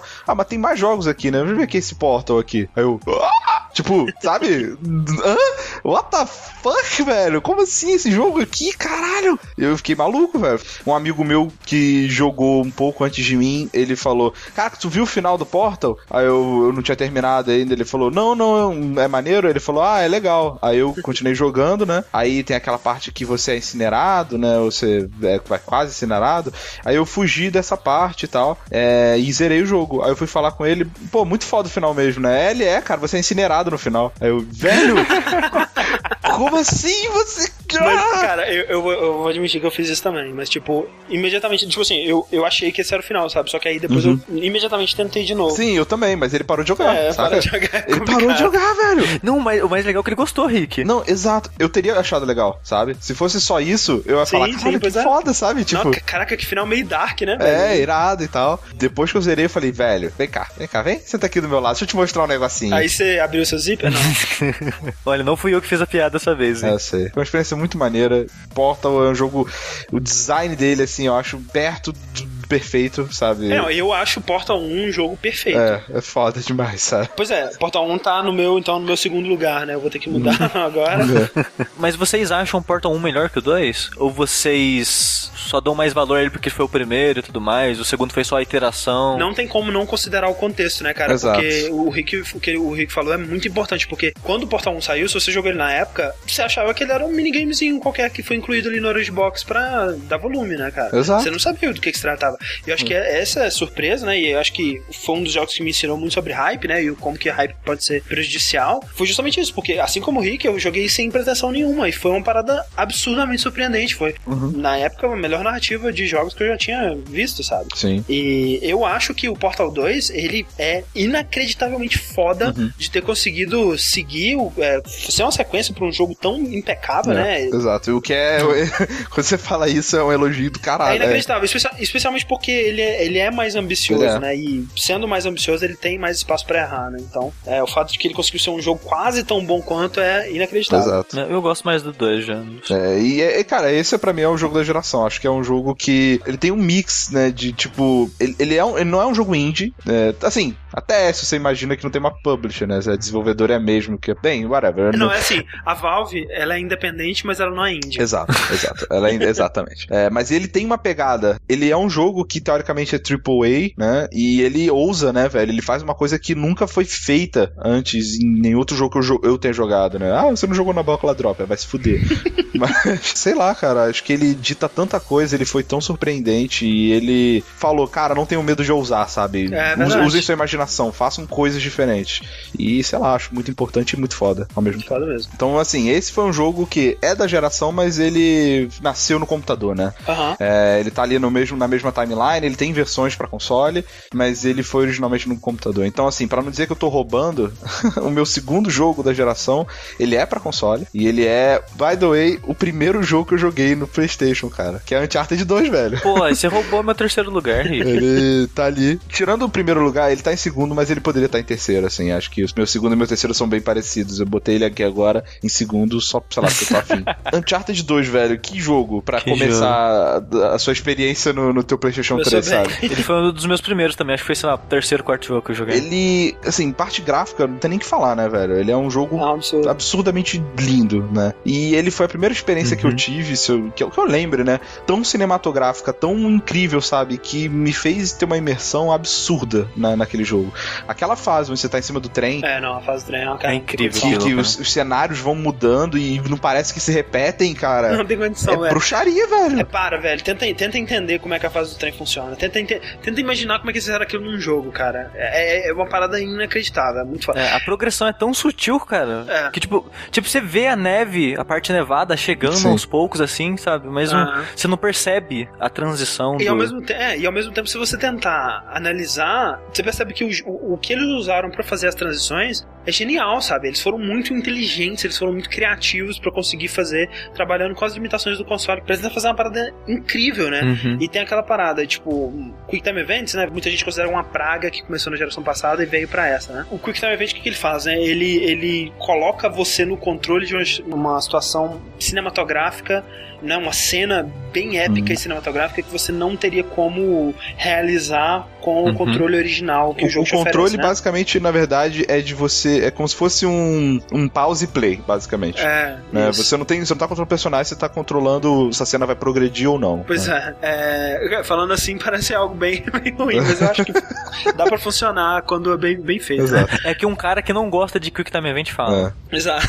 Mas o, o que o Uncharted fez ele conseguiu pegar cenas que anteriormente seriam feitas de Quick Time Events, né? Uhum. E ele conseguiu te colocar no controle delas, velho. Eu acho que a, no 2, a mais impressionante disso é aquela que você tem é, nos jeeps na neve. Uhum. Que você pode ir pulando de um jeep pro outro, e você vai derrubando Uhum. o motorista do jeep, Uhum. e você vai atirando, você pega cover, você atira no cara que tá atrás e vai pulando. E é uma cena tão foda. O fato de que você tá controlando 100% dela é muito maneiro. É foda. O cutscene no Uncharted nunca é pra mostrar uma cena épica, né? É sempre pra dar progre é progressão à Desenrolar a história. né? história. É. Ele, ele sempre tenta te deixar no controle quando a, a ação tá acontecendo, né? Ou seja, no começo do. no- na parte do Nepal, né? No, no começo do Uncharted 2, tem aquela cena que já começa com o Drake sendo perseguido por um jeep, né? Sim. E ele faz a, a parada de colocar o Drake correndo na direção pra da câmera, né? Pra dar aquela câmera é, cinematográfica. E ele mirando pra trás, atirando a, a metralhadora. mas- mas né? sabe o que que isso me lembrou, André? Porque- Que eu tava, eu tava rejogando Crash, a série inteira, esse tempo atrás. Ah, sabe? pode Do- crer, total. Semana passada. Sim. me lembra aquela fase da, da pedra rolando, perseguindo o Crash, cara. Sim, sim. É, o lance é que essa cena no Uncharted 2, ela, ela não tem. É só você ficar parado que você falha, né? Ela não é um desafio, ela, é- ela tá lá Não, pra, ela, ela, ela tá lá igual o Walking Dead, as decisões do Walking Dead estão lá, sabe? pra você sentir que você fez a diferença. Exatamente. Sim. Ah, e pra quem, pra quem não sabe, né? Naughty Dog desenvolveu Crash, então. É, exato. Já roubaram já meu segundo lugar, né? Que é o Dark Souls e o meu terceiro lugar com o Uncharted 2.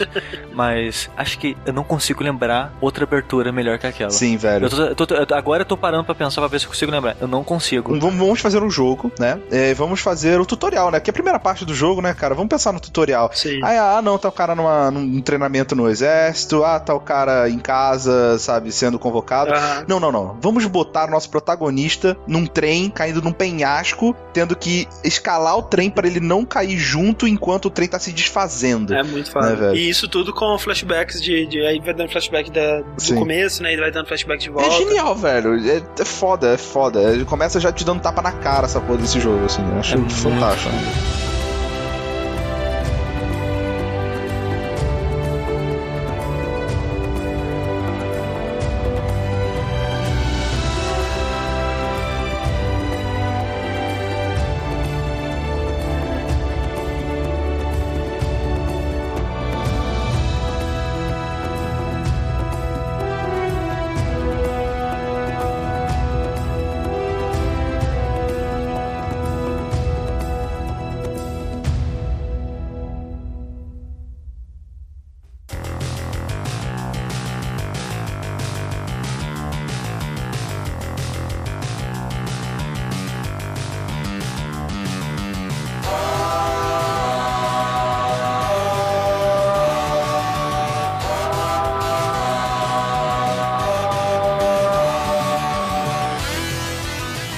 pra eu falar outro jogo que eu vou, vou falar o meu quarto lugar, que ficou aqui de backup, caso alguém repetisse meu segundo e terceiro, que foi o que aconteceu. o meu terceiro lugar é Braid, que o Rick também já falou. Não, mas é, só queria dizer que ele é tão bom, mas ele é tão bom que ele que me fez chamar a atenção pra indie, sabe? Botar o Porque, tênis verde? tipo, botar o tênis verde, exatamente. Quando eu vi esse jogo, eu falei, opa, pera aí, acho que eu tenho que ir na loja ali. Caraca, eu imagino o Sushi abrindo a janela, jogando fora todos os tênis dele, comprando só verde, só verde, velho. O que, que eu tô fazendo com a minha, minha vida sem tênis verde?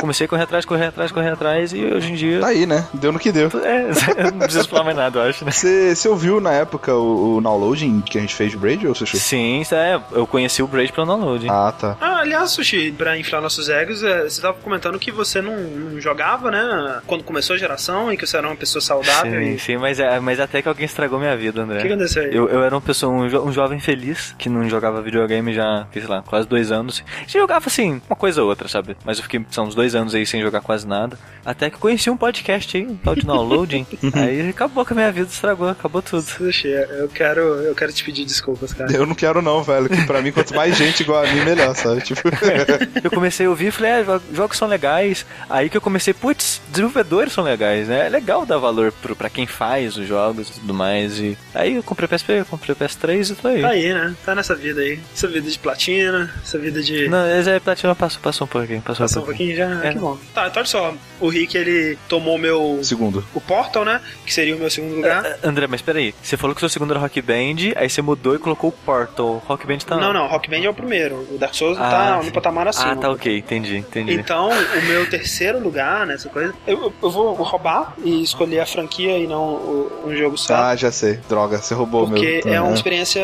Você precisa ter ela inteira, né? Pra ter o impacto que é Mass Effect. Sim. Eu ia falar Mass Effect 2 se eu não pudesse roubar a franquia. Mas já que você pode, e eu acho justíssimo, Mass Effect, cara. Eu acho que os três jogos eles têm pontos muito fortes e muito singulares de cada um, que é, não foram necessariamente repetidos no outro. Né? Eu gosto muito da exploração espacial do Mass Effect 1, né? O, a história do Mass Effect 1 pra mim é, é a melhor, né? O, o que acontece do ponto A até o ponto B no final, pra mim é o melhor. O 2 ele tem talvez os melhores personagens de videogame da história, Sim. sabe? Assim, o maior conjunto de personagens. Cara, são tantos personagens fodas, cara. Eu casaria com todos, eu casaria com o Tanner, casaria com Garrus. Sim, velho. Fala uma mulher pra não ficar feio, André. Fala uma mulher pra É, não pois ficar é, ele, tá, ele de propósito tá esquivando de todos Casaria com a Talia, casaria com a Liara, casaria com todo mundo. Cara, não, mas a, Li, o Aliara, a Liara me fez perceber que azul é a melhor cor. Caralho. Ufa, cara, por um... Nossa, que. Eu achei que você ia falar. A Liara me fez perceber que dá pra sentir tesão pra um personagem de videogame. não, pô. Porque eu falar que, que o jogo conseguiu fazer um personagem azul ser atraente. ok. Bonitinho, ele era simpática. Mas assim, eu, se eu fosse. Eu não sei. Eu gosto muito da Tali. A Tali, ela, ela é Uhum. legal. Não, a Thalia. É. É isso aí, André. Thalia fodeu bem, velho. É. É, Liara all the way, desculpa A vocês. Liara, a aí. Liara, ela, ela, ela era meio. Ela é meio maluquinha, né, cara? Ela muda de personalidade de jogo a jogo, Sim. assim. é E André. Ah. des- desculpa se é spoiler, é, mas é, a gente tá aqui, né? Tali Fodewin e tal. Imagina como que minha cabeça explodiu quando a primeira vez que eu tentei jogar o 3 ela se matou. Se matou, cometeu suicídio por sua culpa. Velho, eu sua fiquei- culpa, cara, velho. Eu, eu não consegui. Eu, eu tive que resetar o jogo. Não, não, É. não deu. Não, não consegui progredir. Eu baixei um negócio pra hackear minha, o meu jogo pra eu ter pontos suficientes pra escolher a opção em Grey, sabe? Aham. Eu, não, eu recuso essa Que realidade.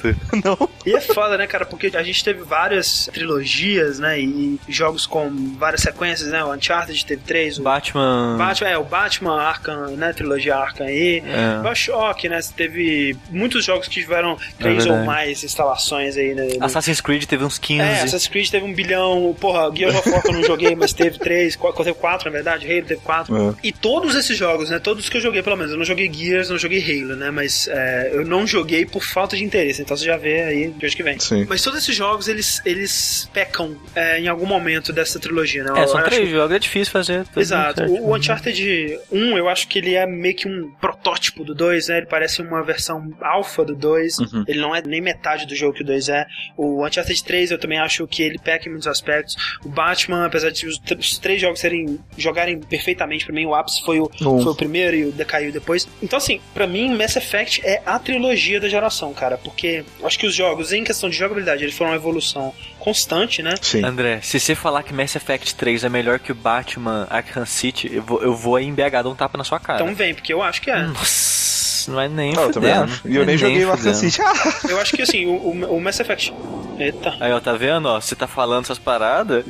Deus tá com raiva. Eu acho que Mass Effect 3, assim, eu concordo com as críticas ao final e tudo mais. Como eu comentei naquele podcast que a gente gravou, o meu final foi totalmente condizente ao meu personagem. Eu achei um final corajoso, achei um final ousado, achei que quando eles lançaram a Extended Cut, eles fizeram é, o final ficar ainda melhor porque eles explicaram uma, coisas, eliminaram inconsistências. Uhum. Eu acho que o final que eles fizeram deixa um cenário muito foda pra uma sequência que se um dia eles forem fazer, mas eles já disseram que vai ser prequel, né, eu acho. Não vai continuar a partir de onde parou o 3. E o que acontece durante o 3, velho, é, cara, é, porra, meu coração tava saindo pelo olho, assim, todo final de mini saga, né? Porque o 3 é uma coleção de várias mini sagas. Mas o, o 3, cara, eu tenho um problema com o meio dele, não tem com o final. O final eu gosto. Olha só que bizarro. Eu achei, eu achei o final bacana, mas, cara, eu não sei o que aconteceu, mas eu achei ele muito chato, Uhum. o decorrer dele. Tanto que eu, eu parei, tipo, e é que é muito difícil de eu simplesmente parar de jogar um jogo que eu tô de saco Uhum. cheio dele, sabe? Aham. Ah, O 3, pra mim, é uma crítica que eu posso ver ao, ao- meio do 3, que eu, ah, que eu concordo, mas não chegou a me incomodar. é que ele é muito compartimentado, né? Tipo, ah, agora vai ser a hora de consertar os Krogans. Ah, agora vai ser a hora de consertar Isso. o problema dos salários. Ah, agora vai ser a hora de consertar os Quarians. Que é basicamente o mesmo problema que eu tenho com o final de Breaking Bad. Uhum. Mas, tipo assim, parte a parte, né? Missão a missão, o que acontece nele, velho, é foda demais, cara. O jeito que você resolve cada caso e como que a história e os personagens eles, eles é, vão aparecendo, né? Eu senti isso, sabe? Tudo que você fez ao longo da trilogia vai tendo um fim, vai se amarrando e vai se fechando. Isso, cara, porque eu nem joguei o DLC da Citadel é. ainda. E nem, nem joguei o, o, Como é que chama aquele outro? O, o Leviathan. Leviathan, né? Nem joguei esses DLCs ainda, que dizem que a melhor parte. Pois é, mas isso eu, é uma crítica que eu tenho à série, na verdade. Ah. Eu acho que. Não a série, porque acho que isso ficou muito forte no 3, né? Não no 2, nem no. Essa parte de DLC. Eu acho que uma trilogia dessas, onde a história é tão importante, ter conteúdo vital pra história, né? Tipo, muito, muito importante, que iria melhorar demais a, é. a, a, história ter, ser locada no DLC, assim, eu acho, sabe, uma pisada de bola foda. Mas então, a gente tava falando de elementos que definem uma geração, né, cara? É, é pois é. DLC. É um deles. Mas é porque eu acho que tem como você fazer DLC de maneira legal, sabe? Tipo, Sim, Mark of the Ninja. Certeza. O DLC dele é contando a história de outro personagem em outro momento, sabe? Que no, a história original ela continua fechada, né? Ela não perde sim, sim. nada com ele. Eu acho que no caso do Mass Effect ela perdeu. A história original ficou mais pobre porque o conteúdo dela, que deveria estar nela, tá em DLC. É, assim. existe aquela coisa. Porque assim, o, o, que o DLC é uma realidade no sentido de que, tipo, o custo do desenvolvimento de games ele tá só aumentando, né? É, eu entendo o motivo dele também. É, e o preço do jogo, né, que a gente paga, ele meio que teve um aumento de 10 dólares há o quê? 8 anos atrás aí e tá 60 dólares desde então, né? E talvez aumente em breve, não sei, é, mas tá, tá se mantendo constante, né? Então, assim, eles têm que arrumar outras fontes de, de renda com o jogo, né? Que seja por DLC, seja por microtransações. Uhum. Mas eu concordo, eu acho que existem maneiras, né, legais de fazer um DLC, como, por exemplo, o Undead Night, o Red Dead Redemption, Sim, excelente DLC, nossa, né? Que é sensacional. uma história paralela, né? Uma história que acrescenta narrativa ao jogo Sim. Sem tirar da narrativa original. E tem maneiras horríveis, como o Azura's Wrath, Azura's que pegou Wrath. a porra do final do jogo e botou no DLC. é, exatamente. porra. E assim, eu acho que, por exemplo, o caso do, do DLC da Citadel do Mass Effect 3 é um bom exemplo, né? Porque uhum. é um. Basicamente é um fanservice, não acrescenta a história do, do, do, Mass Effect 3. Inclusive, se você considerar ela como canônica, é uma maluquice. Exato. Porque, tipo, tá acontecendo a, a, guerra da humanidade contra os Reapers. E. Ah, não, vamos parar aqui pra. Uma né? festa, vamos fazer uma, festa. fazer uma festinha aqui na Citadel. E é um bom exemplo agora, realmente, o Leviatã, que acrescenta uhum. muita informação. Pô, o próprio ja, o Jarvis, como é que chama? Não é Jarvis, é. É, Jarvão. É, Jarvis, a, a, a maquininha do o computador? Não, não, o computador, esse é o computador do Iron Man, né? O, o nome, como é que é o. o ah, é verdade, o, o computador do Iron Man. O Protean. Pode crer. Javik. Javik. Porra, cara, a, a missão de você, que você resgata ele, que mostra flashbacks da, da civilização dos Proteans e tal, é foda demais. Mas, André, o, o, Mass Effect é uma série que não chega nem perto, que eu, o tanto que eu gosto não chega nem perto, tanto que você, o Rick e a maioria das pessoas que jogam ele gostam. Tanto que eu não joguei, não joguei o primeiro, que tipo, o Martin Bass, por exemplo, fala que, que eu não gosto porque eu não joguei o primeiro, não tive a, a progressão é. total. Mas eu acho que é legal que quando você tem com que comparar, se dá muito mais valor Exato. quando uma coisa é bem feita. E Mass Effect ela subiu um pouco no meu conceito quando eu tive com que comparar o Mass Effect é, é, talvez seja meio injusto pelo o gênero da jogabilidade em si, que foi o Dragon Age. Os dois têm semelhanças na parte narrativa, Sim. porque você vai de, de área em área, conhece vários personagens, então você forma o seu grupo, você escolhe com quem você vai andar, com, dependendo com quem você anda, tem diálogos diferentes, cada personagem tem uma, uma side mission, tipo Mass Effect 2. E essas coisas são semelhantes, só o combate que é diferente. E a maneira que essa, essa a narrativa do Mass Effect acontece é muito melhor que o Dragon Age. Uhum. O Dragon Age ele tem diálogo demais e muito diálogo inútil, sabe? Uhum. Eu, eu acho que o Mass Effect ele conseguiu deixar mais polido isso, sabe? Tem menos diálogo e diálogo mais úteis e importantes, assim. É, eu nunca joguei o Dragon Age, né? Mas realmente é, é outro jogo que não me, não me ah. interessaria. o, o cenário, né, não te interessa muito, né, normalmente. E assim, já que vocês roubaram todos os meus jogos, só pra citar aqui, o jogo que a gente falou recentemente, acho que se fosse ver meu quinto lugar, ou sei lá que posição que ele ficaria, provavelmente seria o Last of Us, velho. Uhum. É um jogo incrível, é um jogo que eu acho que eu nunca me senti tão mal depois de terminar um jogo. Eu fiquei. É. Eu, eu, eu, posso confessar uma coisa pra vocês? Eu não platinei ele até hoje porque eu não tenho muito coragem de voltar. Oh. Eu gostei muito, muito, muito. Eu, eu, agora que você falou dele, eu tô me sentindo triste de ter colocado o Uncharted 2 em vez dele, porque em certo aspecto eu acho ele melhor que o Uncharted 2. É, eu também, mas eu acho que eh, o contexto, eh, mais uma vez, fez ganhar nesse caso. Quem sabe o DLC agora dá um ânimo dá pra eu voltar um, e jogar ele. vai logo, te vai deixar mais triste, cara. deixar mais triste, cara. Você sabe o que, que, que você tá esperando no final desse DLC, vai, É, não, porra, você vai ver a menininha mó feliz tomando tapa na cara da vida, cara. É. Vai ser muito mais triste. Vai ser foda. Eu não sei se eu quero jogar não, cara. um que eu tive que, cara, eu tive que pesquisar para ter certeza de que ele era dessa geração. não sei porquê, cara. Ele não é tão, acho que tão velho assim, mas eu acho que ele é importantíssimo, sabe? Ele seria um quarto, vai, um quarto lugar. Que é Bioshock, o primeiro. Bioshock, aham. Né? Bioshock é o primeiro. Pô, saiu pro Xbox 360. Sim, sim, sim, saiu, entendeu? É porque eu não joguei no computador, mais, uma, mais um desses. Cara, é um jogo daqueles que ele não foi o primordial, porque a gente tem System Shocks, tem paradas assim, mas ele foi o que popularizou, uhum. né? Aquele que, que teve mais relevância na indústria, sei lá, foi um dos primeiros jogos. Ou... Ele foi pra narrativa também, como o Braid foi, né? Pros Exato. indies aí. O que ele fez nessa parte narrativa, nessa parte de, de, como contar uma história pelo cenário, acho que nenhum jogo tinha feito antes. Sim, e ele aborda temas muito interessantes, sabe? Sim, muito maduro. O theming dele, né? O, o cenário, a ambientação do jogo é fantástica, sabe? Tipo, não, dificilmente eu tenho que pensar muito para achar um jogo que tem uma ambientação tão boa quanto. Verdade. E tão, e tão coesa, é. né, cara? Tão consistente. Uhum. E assim, talvez eu tenha me posicionado sobre isso algum tempo atrás, eu não sei qual foi a minha posição, mas espero que tenha sido a que eu tenho agora, que, tipo, pensando nele em relação ao Bioshock Infinite, agora passar todo o hype, eu ainda acho ele um jogo melhor que o Bioshock Infinite. Ah, acho que eu, acho que eu também. É, também. Eu acho que o combate do Infinite é melhor, é, mas. Eu acho que eu me diverti mais no Infinite, mas é esse. Então, assim, gente, é, a gente não tem como falar de todos os jogos é, importantes. Tiveram jogos que, porra, revitalizaram gêneros, teve jogos que trouxeram gêneros de volta, né, cara? O Street Fighter 4, né, ele trouxe um revival da. Cenário uhum. de luta, né? Do cenário de luta, né, da comunidade de jogos de luta aí, que a gente não tinha desde, sei lá, velho, desse nível, provavelmente desde Mortal Kombat, desde né? Street Fighter 2. É, basicamente. Por exemplo, hoje a gente acompanha o Evo, e o Evo é um evento que é por causa do Street Fighter 4, né, Sim. cara? Ele antes era ele era o que uhum. o Awesome Games Done Quick era em 2011, né? Exato, exatamente. Era uma paradinha mega pequenininha, é. mega, né, limitada ali, é. aquelas pessoas que estavam malucas por esses jogos. Eu me arrisco a dizer, André, que Street Fighter 4 é o melhor jogo de luta já feito, cara. Pô, aí, aí é. você falou, eu também acho, cara. É o melhor jogo. Assim, Super Street Fighter 4 Arcade ah, Edition okay, 2012. Vai. Série, é, série Street Fighter 4, vai. É o melhor jogo de luta já feito, eu concordo 100%. Sim. Ah, eu também, acho que eu também. Outra coisa, essa geração ressurgiu um gênero que tava morto aí há basicamente 20 anos, que são os rogues, né, velho? Roguelike, roguelike like, roguelike like like. É, Point Click Adventure também. Não, não, não, não, esse aí nunca morreu. Vamos, vamos, vamos parar com essa merda. Point Click morreu. Vamos parar. Se vocês, acho que cara, morreu. vocês ficam falando isso, mas se vocês parar, tipo, e ver lançamento, cara, todo ano saiu uma penca de, de Point and Click, cara. Bom, tá bom. Point and Clicks bons.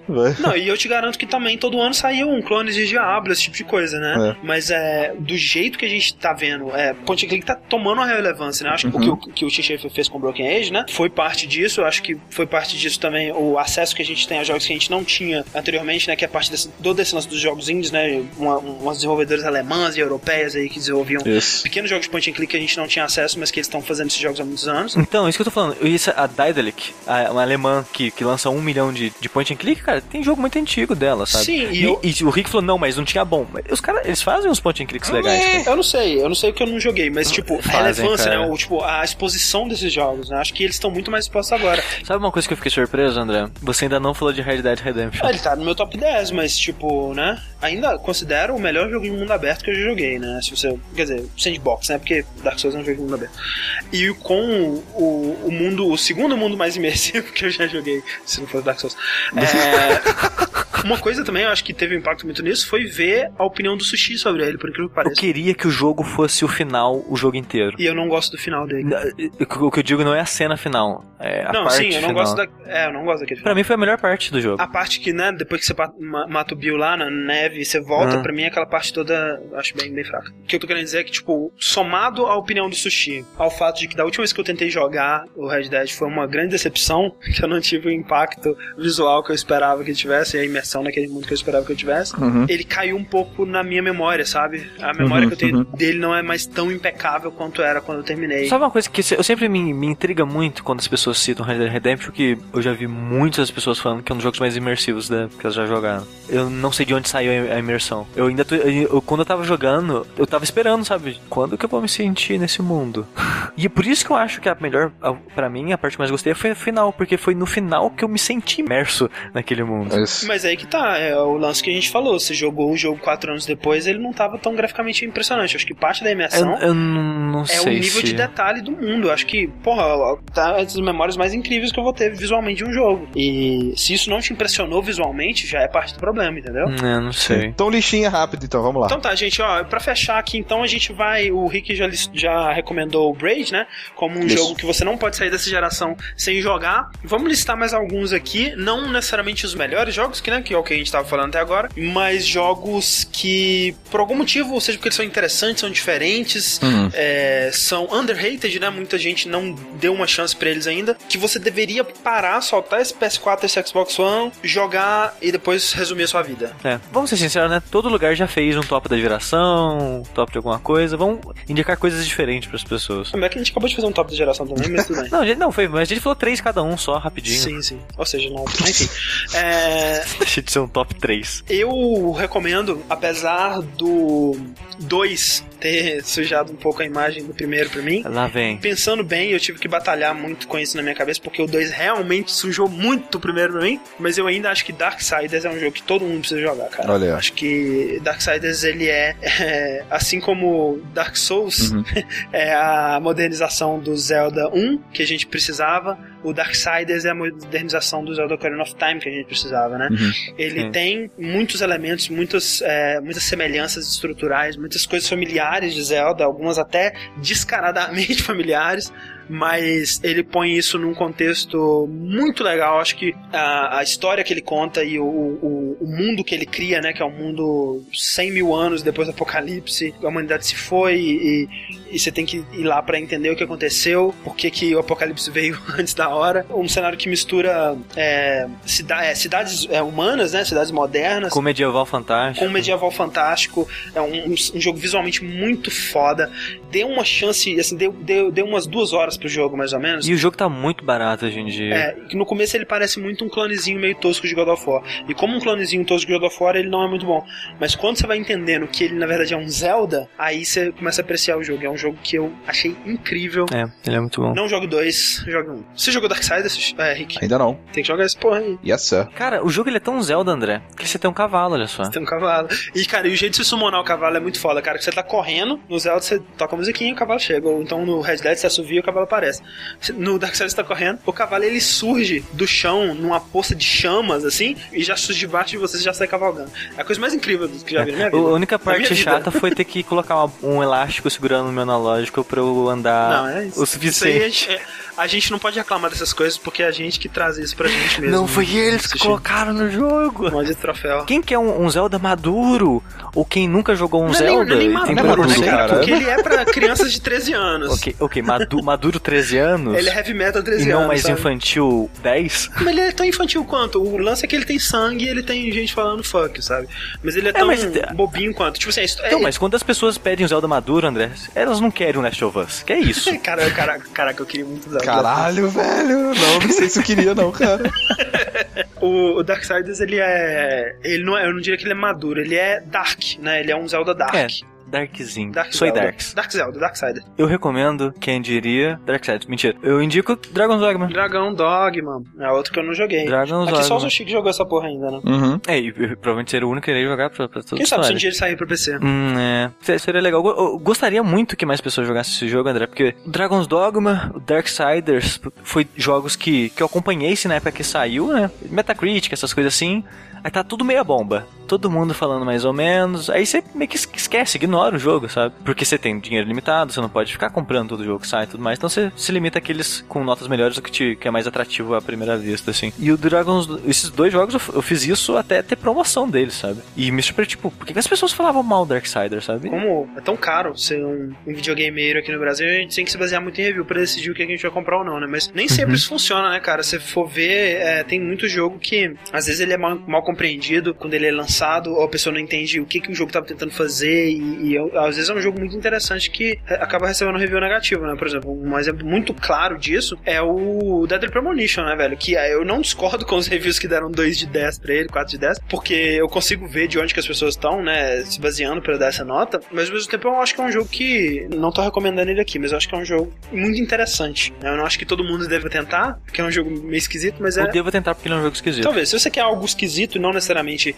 bom, você jogue que, Dead mas, mas, André, uma, uma, coisa que as pessoas precisam aprender é que elas precisam de coisas esquisitas. Pô, eu concordo. Eu acho que às vezes você ser esquisito é melhor do que você ser bom. É, verdade. Mas voltando ao que eu tava dizendo, o Dragon's Dogma ele cai nesse caso também, porque por algum motivo as pessoas deram notas ruins para ele. E acabei pegando a promoção. E, cara, o, o jogo ele é engraçado, porque acho que a, a pessoa talvez já tenha a expectativa certa. Agora que você falou, eu entendo as pessoas que deram nota pra, baixa pra Deadly Premonition, eu talvez eu entendo algumas pessoas que reclamam de Dragon's Dogma se for esperar um Skyrim ou coisa do tipo. Ah, porque é. ele tem um mundo aberto, mas nem de longe é o tamanho ou a interação do, de um Skyrim, sabe? Ele, ele tem um combate, tipo, preciso, entre aspas, assim, mas nem de longe no Dark Souls, sabe? Uhum. Ele é meio que um, um, meio termo de muita coisa, sabe? Ele, ele, ele, fez uma farofa de tudo que é fantástico e medieval uhum. com o Japão. E juntou tudo aquilo tá com anime, sabe? Porque você vive num universo medieval meio que genérico, assim, sabe? Não tô dizendo isso de maneira pejorativa, sabe? Meio D&D, sabe? Dungeon Dragon, sabe? Meio genérico, assim. Mas só que tudo muito japonês. O combate é totalmente exagerado e a movimentação, sabe? É tudo muito japonês. E a história do jogo, na hora que você acha que o jogo acabou, você... Ok, o jogo acabou, agora é só bilheteiro? Não, cara, o jogo continua. E na hora que quando o jogo continua, você fala, caralho! Tipo, vira outro. Tipo, sabe Final Fantasy 6 ou 5? E quando o mundo acaba, assim, você, ah, tá, o jogo acabou, né? Ou, ou tá prestes a acabar. E na verdade o jogo, tipo, tá começando de novo, por assim dizer. Sei, sei. Acontece a mesma coisa no final Dragon's Dogma. E é incrível quando isso acontece, cara. É muito foda, cara. É um jogo muito divertido, cara. Muito divertido. Então agora meu segundo jogo que eu vou recomendar aqui, é, eu sei que o Sushi vai recomendar ele também. Ah, não, não, não, não. Então eu vou recomendar ele aqui, porque eu acho que é um dos melhores jogos de tiro em terceira pessoa que eu joguei na minha vida. É um jogo desenvolvido pela Platinum, oh. chamado Vanquish. Vanquish. Que, que, jo que jogo. Que jogo. É um jogo que ele, eu não, eu fico puto, cara, quando alguém fala que jogou demo e não gostou. Primeiro porque se jogou demo e não gostou, você tá errado, que o demo é muito legal. Mas, tem, não, por que, que você não gostou, cara? Me explica. É, eu quero e-mail de todo mundo que gostou do Vanquish, me explica que você não gostou. Porque tá errado isso, cara. É, Como é que você pode não você, gostar? Você achou rápido demais? É, você achou divertido demais? Você achou divertido demais, você não conseguiu suportar toda a diversão. cara, Vanquish é tão legal. Eu tava, eu tava pensando nele aqui no que, que eu ia falar. Não vontade de começar de novo, sabe? André, Vanquish é tão legal, é tão legal que pra mim ele é o Mega Man da atualidade. É, pode ser. Sabe? Eu, pra mim eu pinto ele de azul na minha cabeça e vejo ele como Mega Man escorregando, assim, igual o Mega Man antigo, sabe, escorrendo. Visualmente, ele me lembra o que seria atualmente, assim, esses centais mais modernos, né, esse Metal Hero. Metal Hero, Ele isso. seria um... Um Metal Anti-Hero. Um, um Cybercops, um, um Inspector moderno aí, espacial, né? E ele tem que matar os robôs russos, que são robôs vermelhos. Que invadiram o micro-ondas gigante no espaço. Que invadiram o micro-ondas gigante no espaço e estão fritando toda a cidade dos Estados Unidos. Ele é muito imbecil, é um jogo muito imbecil, sabe? É, na história dele, na, nos diálogos, ele é muito idiota. Mas isso é muito legal, porque, tipo, é o é o que você esperaria de um jogo desse tipo, sabe? Você tem um botão que ele abre o visor, começa a fumar e, e joga o cigarro. Esse cigarro ele. Serve como decoy. É, distrai os inimigos, decoy. mas é basicamente para você ter um botão pra. Você tá no cover lá, você vai, abre o capacete, dá um, dá um traguinho e joga fora o cigarro. E ele tem um botão de power slide a jato, né? Que ele faz o power slide. Ele tem uns jatos na perna, né? É, ele cai de joelho assim e ele liga uns jatos e ele sai esquiando de joelho pela fase. É a coisa mais linda do mundo. É muito legal, cara. E ele tem um bullet time que se ativa quando você dá um dodge, e, ou então quando cara, você tá morrendo. Caralho, eu tinha esquecido do bullet time. Cara, sair de. Que é, fo é foda cara, demais. Cara, esse jogo é foda demais. Cara, sair escorregando de joelho em bullet time e matando todos os inimigos cara, da sala. Cara, é a coisa mais linda do mundo é você sair correndo de joelho, escorregando. Aí você aperta o botão de porrada, que ele dá uma voadora no robô. Aí ele uhum. quica no robô. Quando ele dá uma pirueta para trás, é, no ar, fica tudo em câmera lenta e você começa a atirar no ar, dando é pirueta é pra trás. muito legal. É a coisa mais linda do mundo, velho. Esse jogo é foda, Vanquish é sensacional. Eu quero jogar de novo, eu preciso platinar, falta só um troféu. Pensa numa coisa divertida. Tá. Hum. É Vanquish. O que, que você mais recomenda aí, Sushi? Eu recomendo Caterine. Olha aí, que bonitinho. É que, que jogo lindo, cara. Como não amar esse jogo, André? Fala pra Como mim. não? Ele é um bom jogo mesmo. Eu vi muitas críticas, né? De, acho que, sei lá, mais da metade, talvez, das pessoas que jogaram o jogo fala mal do, da parte de puzzle, né? E, cara, eu achei tão divertido o puzzle daquele jogo, cara. É, é legal. Eu, eu comecei achando bem fraco. À medida que você vai evoluindo, você vai percebendo a profundidade, né, que tem no jogo, você vai... Eu, eu pelo menos, fui tomando muito gosto pelas, pelas, pelo puzzle. Uhum. Mas assim, eu vou te dizer que assim, o puzzle é legal, mas o melhor do jogo é quando você tá fora do puzzle, obviamente. Ah, não, sem dúvida. Mas é que as pessoas. É que, é que antes de eu jogar, eu entendia que o jogo. A gameplay é uma bosta e a história é interessante, Aham. sabe? Mas mesmo assim, tipo assim, fora do, do puzzle, né? Que é um, um puzzle de empurrar blocos, as partes no bar, não só as cutscenes, né? Que as cutscenes são fantásticas e tem cutscenes em anime que são muito bem feitas e, CG no jogo também, que são muito legais. Mas assim, as partes de jogabilidade, que são. Não deixam de ser parte de jogabilidade no bar, são muito legais. Pra mim é a, parte, melhor parte do É jogo, muito- cara. os personagens eu acho eles muito legais. As cutscenes, tipo, eles são muito carismáticos. A, a maneira que, que eles conversam, as cutscenes acontecem. Tipo, a história, ele- ela é muito. E é uma história muito diferente de, de que você costuma ver, especialmente vindo do Japão, sabe? O romance no Japão é sempre aquela parada.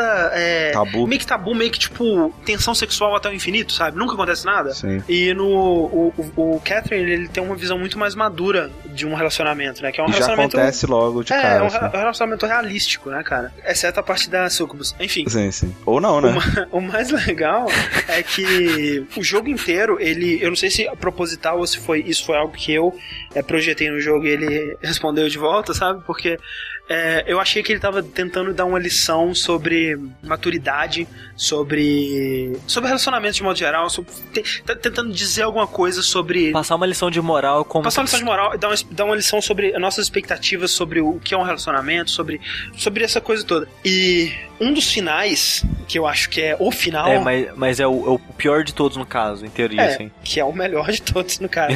Não vou dar spoiler. Ele fala assim, não, cara, foda-se, é isso aqui que eu tava tentando dizer. Eu achei, cara, tão incrível. achei tão foda isso. Principalmente se você gosta do, do. Você tá ansioso pra Persona 5? Você gosta do Persona 4 3? Quer ter um gostinho ali do trabalho dos caras? Joga Catherine, que foi feito pelo Persona Team. Tem personagens muito interessantes também, assim como personagens. Tem como você pular a parte de, de puzzle? Tem como você colocar no easy pra ela ser bem assim, whatever, sabe? Mas eu, eu, eu acho que quem der uma chance pra parte do, do puzzle vai curtir. É, deixa no normal, deixa no normal que não é tão difícil assim. Eles diminuíram a dificuldade da versão japonesa, que tipo, na japonesa, o hard da americana é o normal da japonesa. Ah, mas normal isso, né, cara? Tá, então minha, minha última recomendação aqui vai pra um jogo que eu joguei no DS. Que eu, inclusive, eu tenho uma memória muito ruim associada a ele, mas é, eu me lembro, tipo, no Réveillon de 2008 pra 2009, Uhum. eu tava, talvez, a maior fossa da minha vida. Eu tava na casa da minha avó, todo mundo tinha saído pra comemorar seus Réveillons, suas festas e tudo mais, e eu tava lá, sozinho, sentado, deitado no sofá, jogando esse jogo. E aí eu tava jogando bem entretido, né? Assim, Uhum. usando o jogo pra esquecer a minha fossa. E eu salvei o jogo e quando eu salvei eu vi que eu tinha passado a virada de- jogando ele. E esse momento foi um momento muito marcante pra mim. E esse jogo ele me marcou muito no, no DS. Eu gostei muito da história, eu gosto muito da arte, eu gosto muito de tudo sobre ele, que é o Hotel Dusk. Ah, olha. Que é um jogo. É um, um visual novel. Ele, ele não é um visual novel, ele é um adventure. Você se locomove pelo hotel é, em primeira pessoa com um cenário 3D. E você joga um detetive, um ex-detetive chamado Kyle Hyde. Atualmente ele, ele trabalha meio que disfarçado de um, um vendedor. Só que ele. O objetivo dele é recuperar coisas. As pessoas eles, eles pedem pra ele recuperar algum objeto, alguma pessoa, algum, algum, encontrar alguma coisa. Ele, quer, ele, ele vai investigar até conseguir encontrar essa parada. E você tá nesse hotel, você precisa encontrar uma, alguma coisa que acho que no início você nem sabe exatamente o que é, o jogo não te fala muito bem.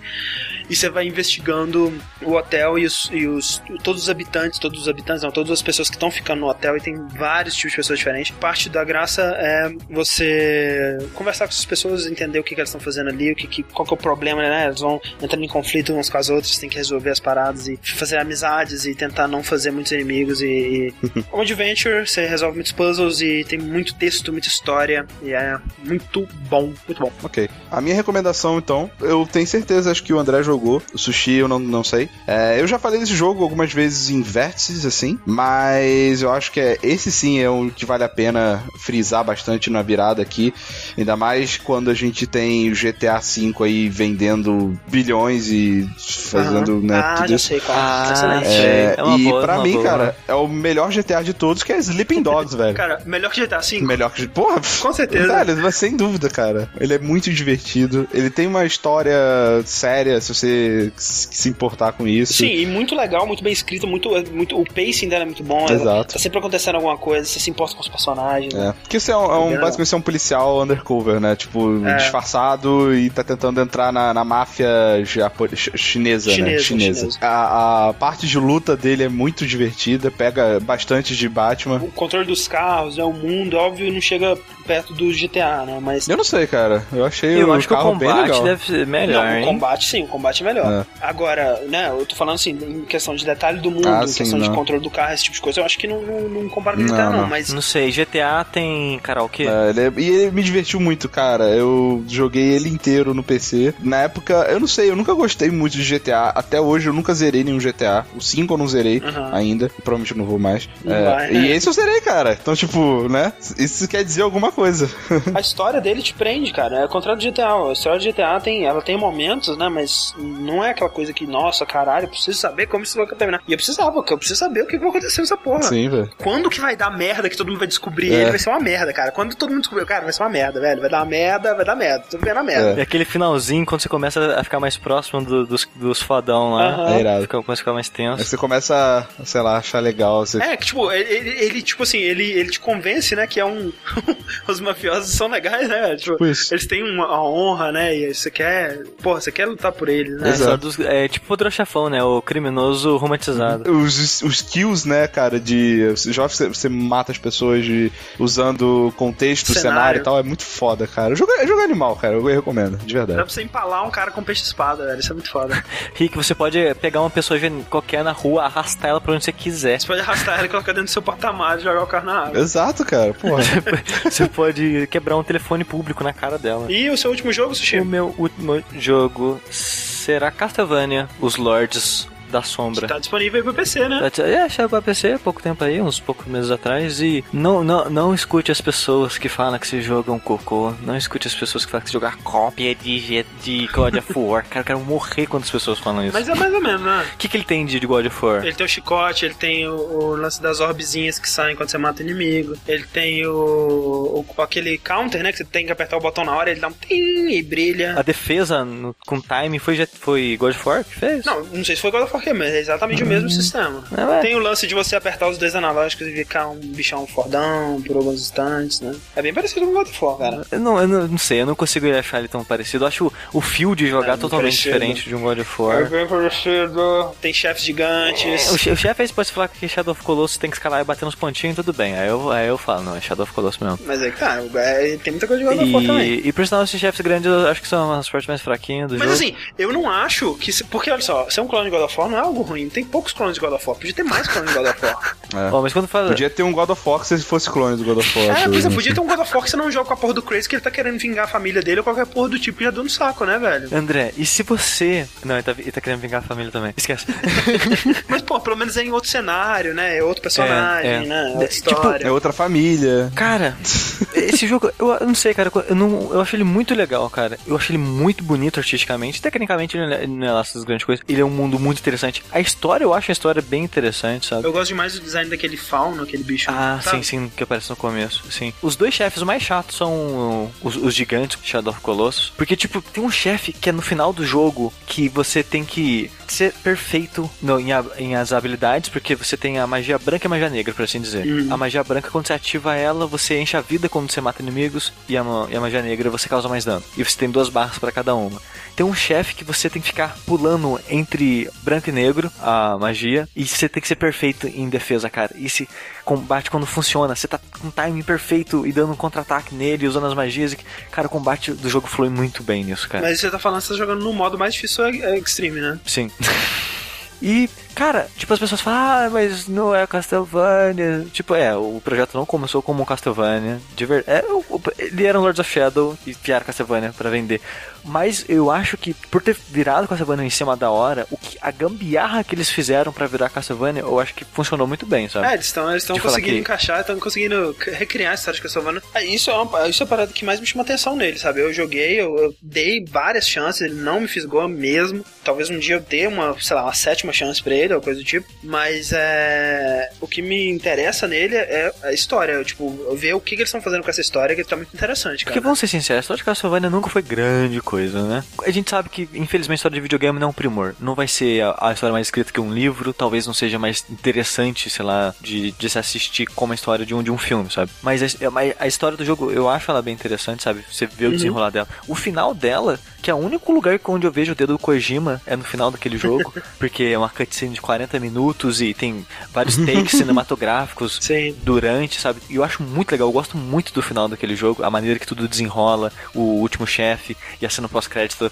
explode sua cabeça na hora que você vê, sabe? Eu, acho, eu acho isso tudo muito legal. A maneira que eles foram enfiando a, a mitologia do Castlevania dentro do jogo, eu achei que ficou muito legal. E para mim fez sentido, sabe? E eles conseguiram trazer nos outros jogos mais ainda, recriando né, o universo do Castlevania num novo universo. Castlevania Lost of Shadow. Se, se, você não for com expectativa lá em cima, ele é um jogo muito legal. Então é isso aí, cara. Esses foram os jogos que a gente recomenda que você precisa jogar antes de partir pra próxima. Se você partiu pra próxima, para, joga esses jogos todos e volta depois, né? Uhum, uhum. Eu, eu também tenho alguns jogos que eu preciso jogar dessa geração, que tem que correr atrás e que. Nossa, eu não, eu não joguei Deus Ex ainda. Deus Ex. Cara, eu, eu quero jogar o. Dragon Age. Dragon Age. Eu quero jogar o Nier, eu quero jogar o Yakuza. Eu quero jogar Nier. Eu quero jogar Alpha Protocol. Tem muito jogo que eu quero jogar. Protocol também. Eu quero jogar Lollipop Chainsaw. Eu quero terminar Binary Domain. Tem muito jogo, cara, muito jogo. Binary Domain é um bom jogo, é um excelente jogo. Ele podia estar nessa lista. Eu, eu não joguei Vanquish, eu não joguei. Puts. Eu não joguei Catherine. Tem que jogar. As outras Vanquish eu terminei. Sério, Catherine popular. Tá mas bom. Vanquish tem que jogar. Sim, né? Vanquish sim. Vou te mandar pro correio. Boa, valeu, obrigado.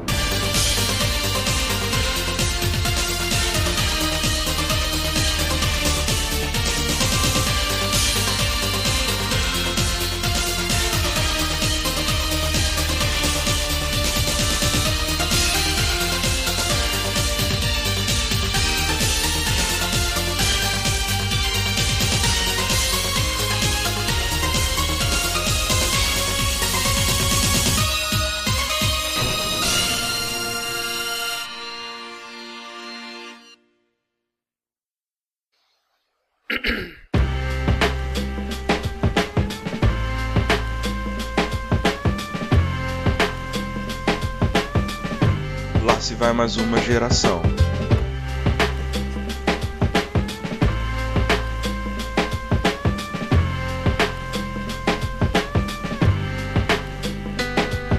E lá se vai mais uma geração.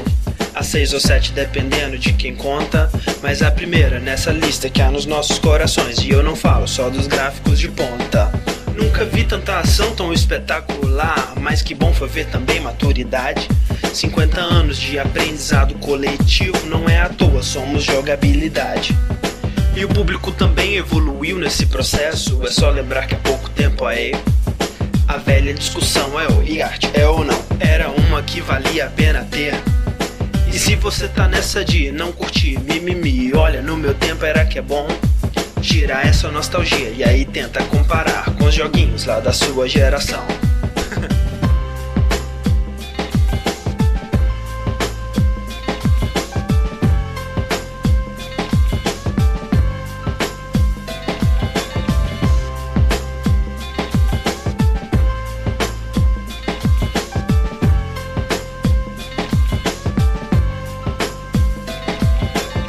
você vai mais uma geração de Hubble Bundles e descontos no Steam.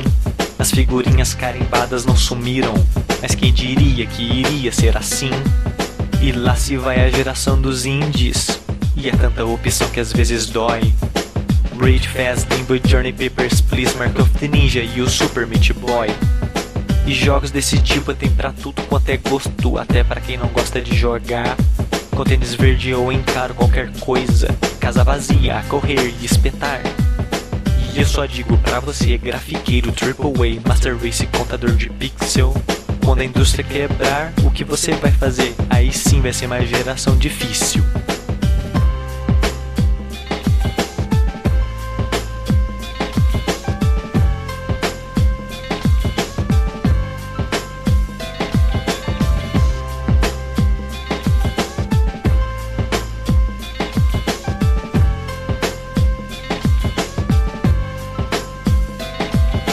Lá se vai mais uma geração. Foram quase 10 anos de uma vez. O que é tempo pra cacete pra manter a relevância do tal do 360 e Play 3. Trocamos cap manual pelos joguinhos digitais e as expansões pelos DLCs. Vimos emotes e Kinects acender e chafurdar e terminou com todo mundo nos PCs. Se é isso que mudou pra todo mundo, cara, imagino que não mudou para mim. Eu era um molequinho na escola, agora vivo dessa indústria que me trouxe até aqui. Quase toda geração começa morna sim, mas é bom ter uma coisa sempre em mente. Que como 8 e 16 foram os primeiros para nós, esses serão primeiros beats de muita gente. E enquanto você fica preocupando, imaginando quem será da vez o grande campeão, eu fico aqui pensando quanta coisa vai mudar até o começo de mais uma geração.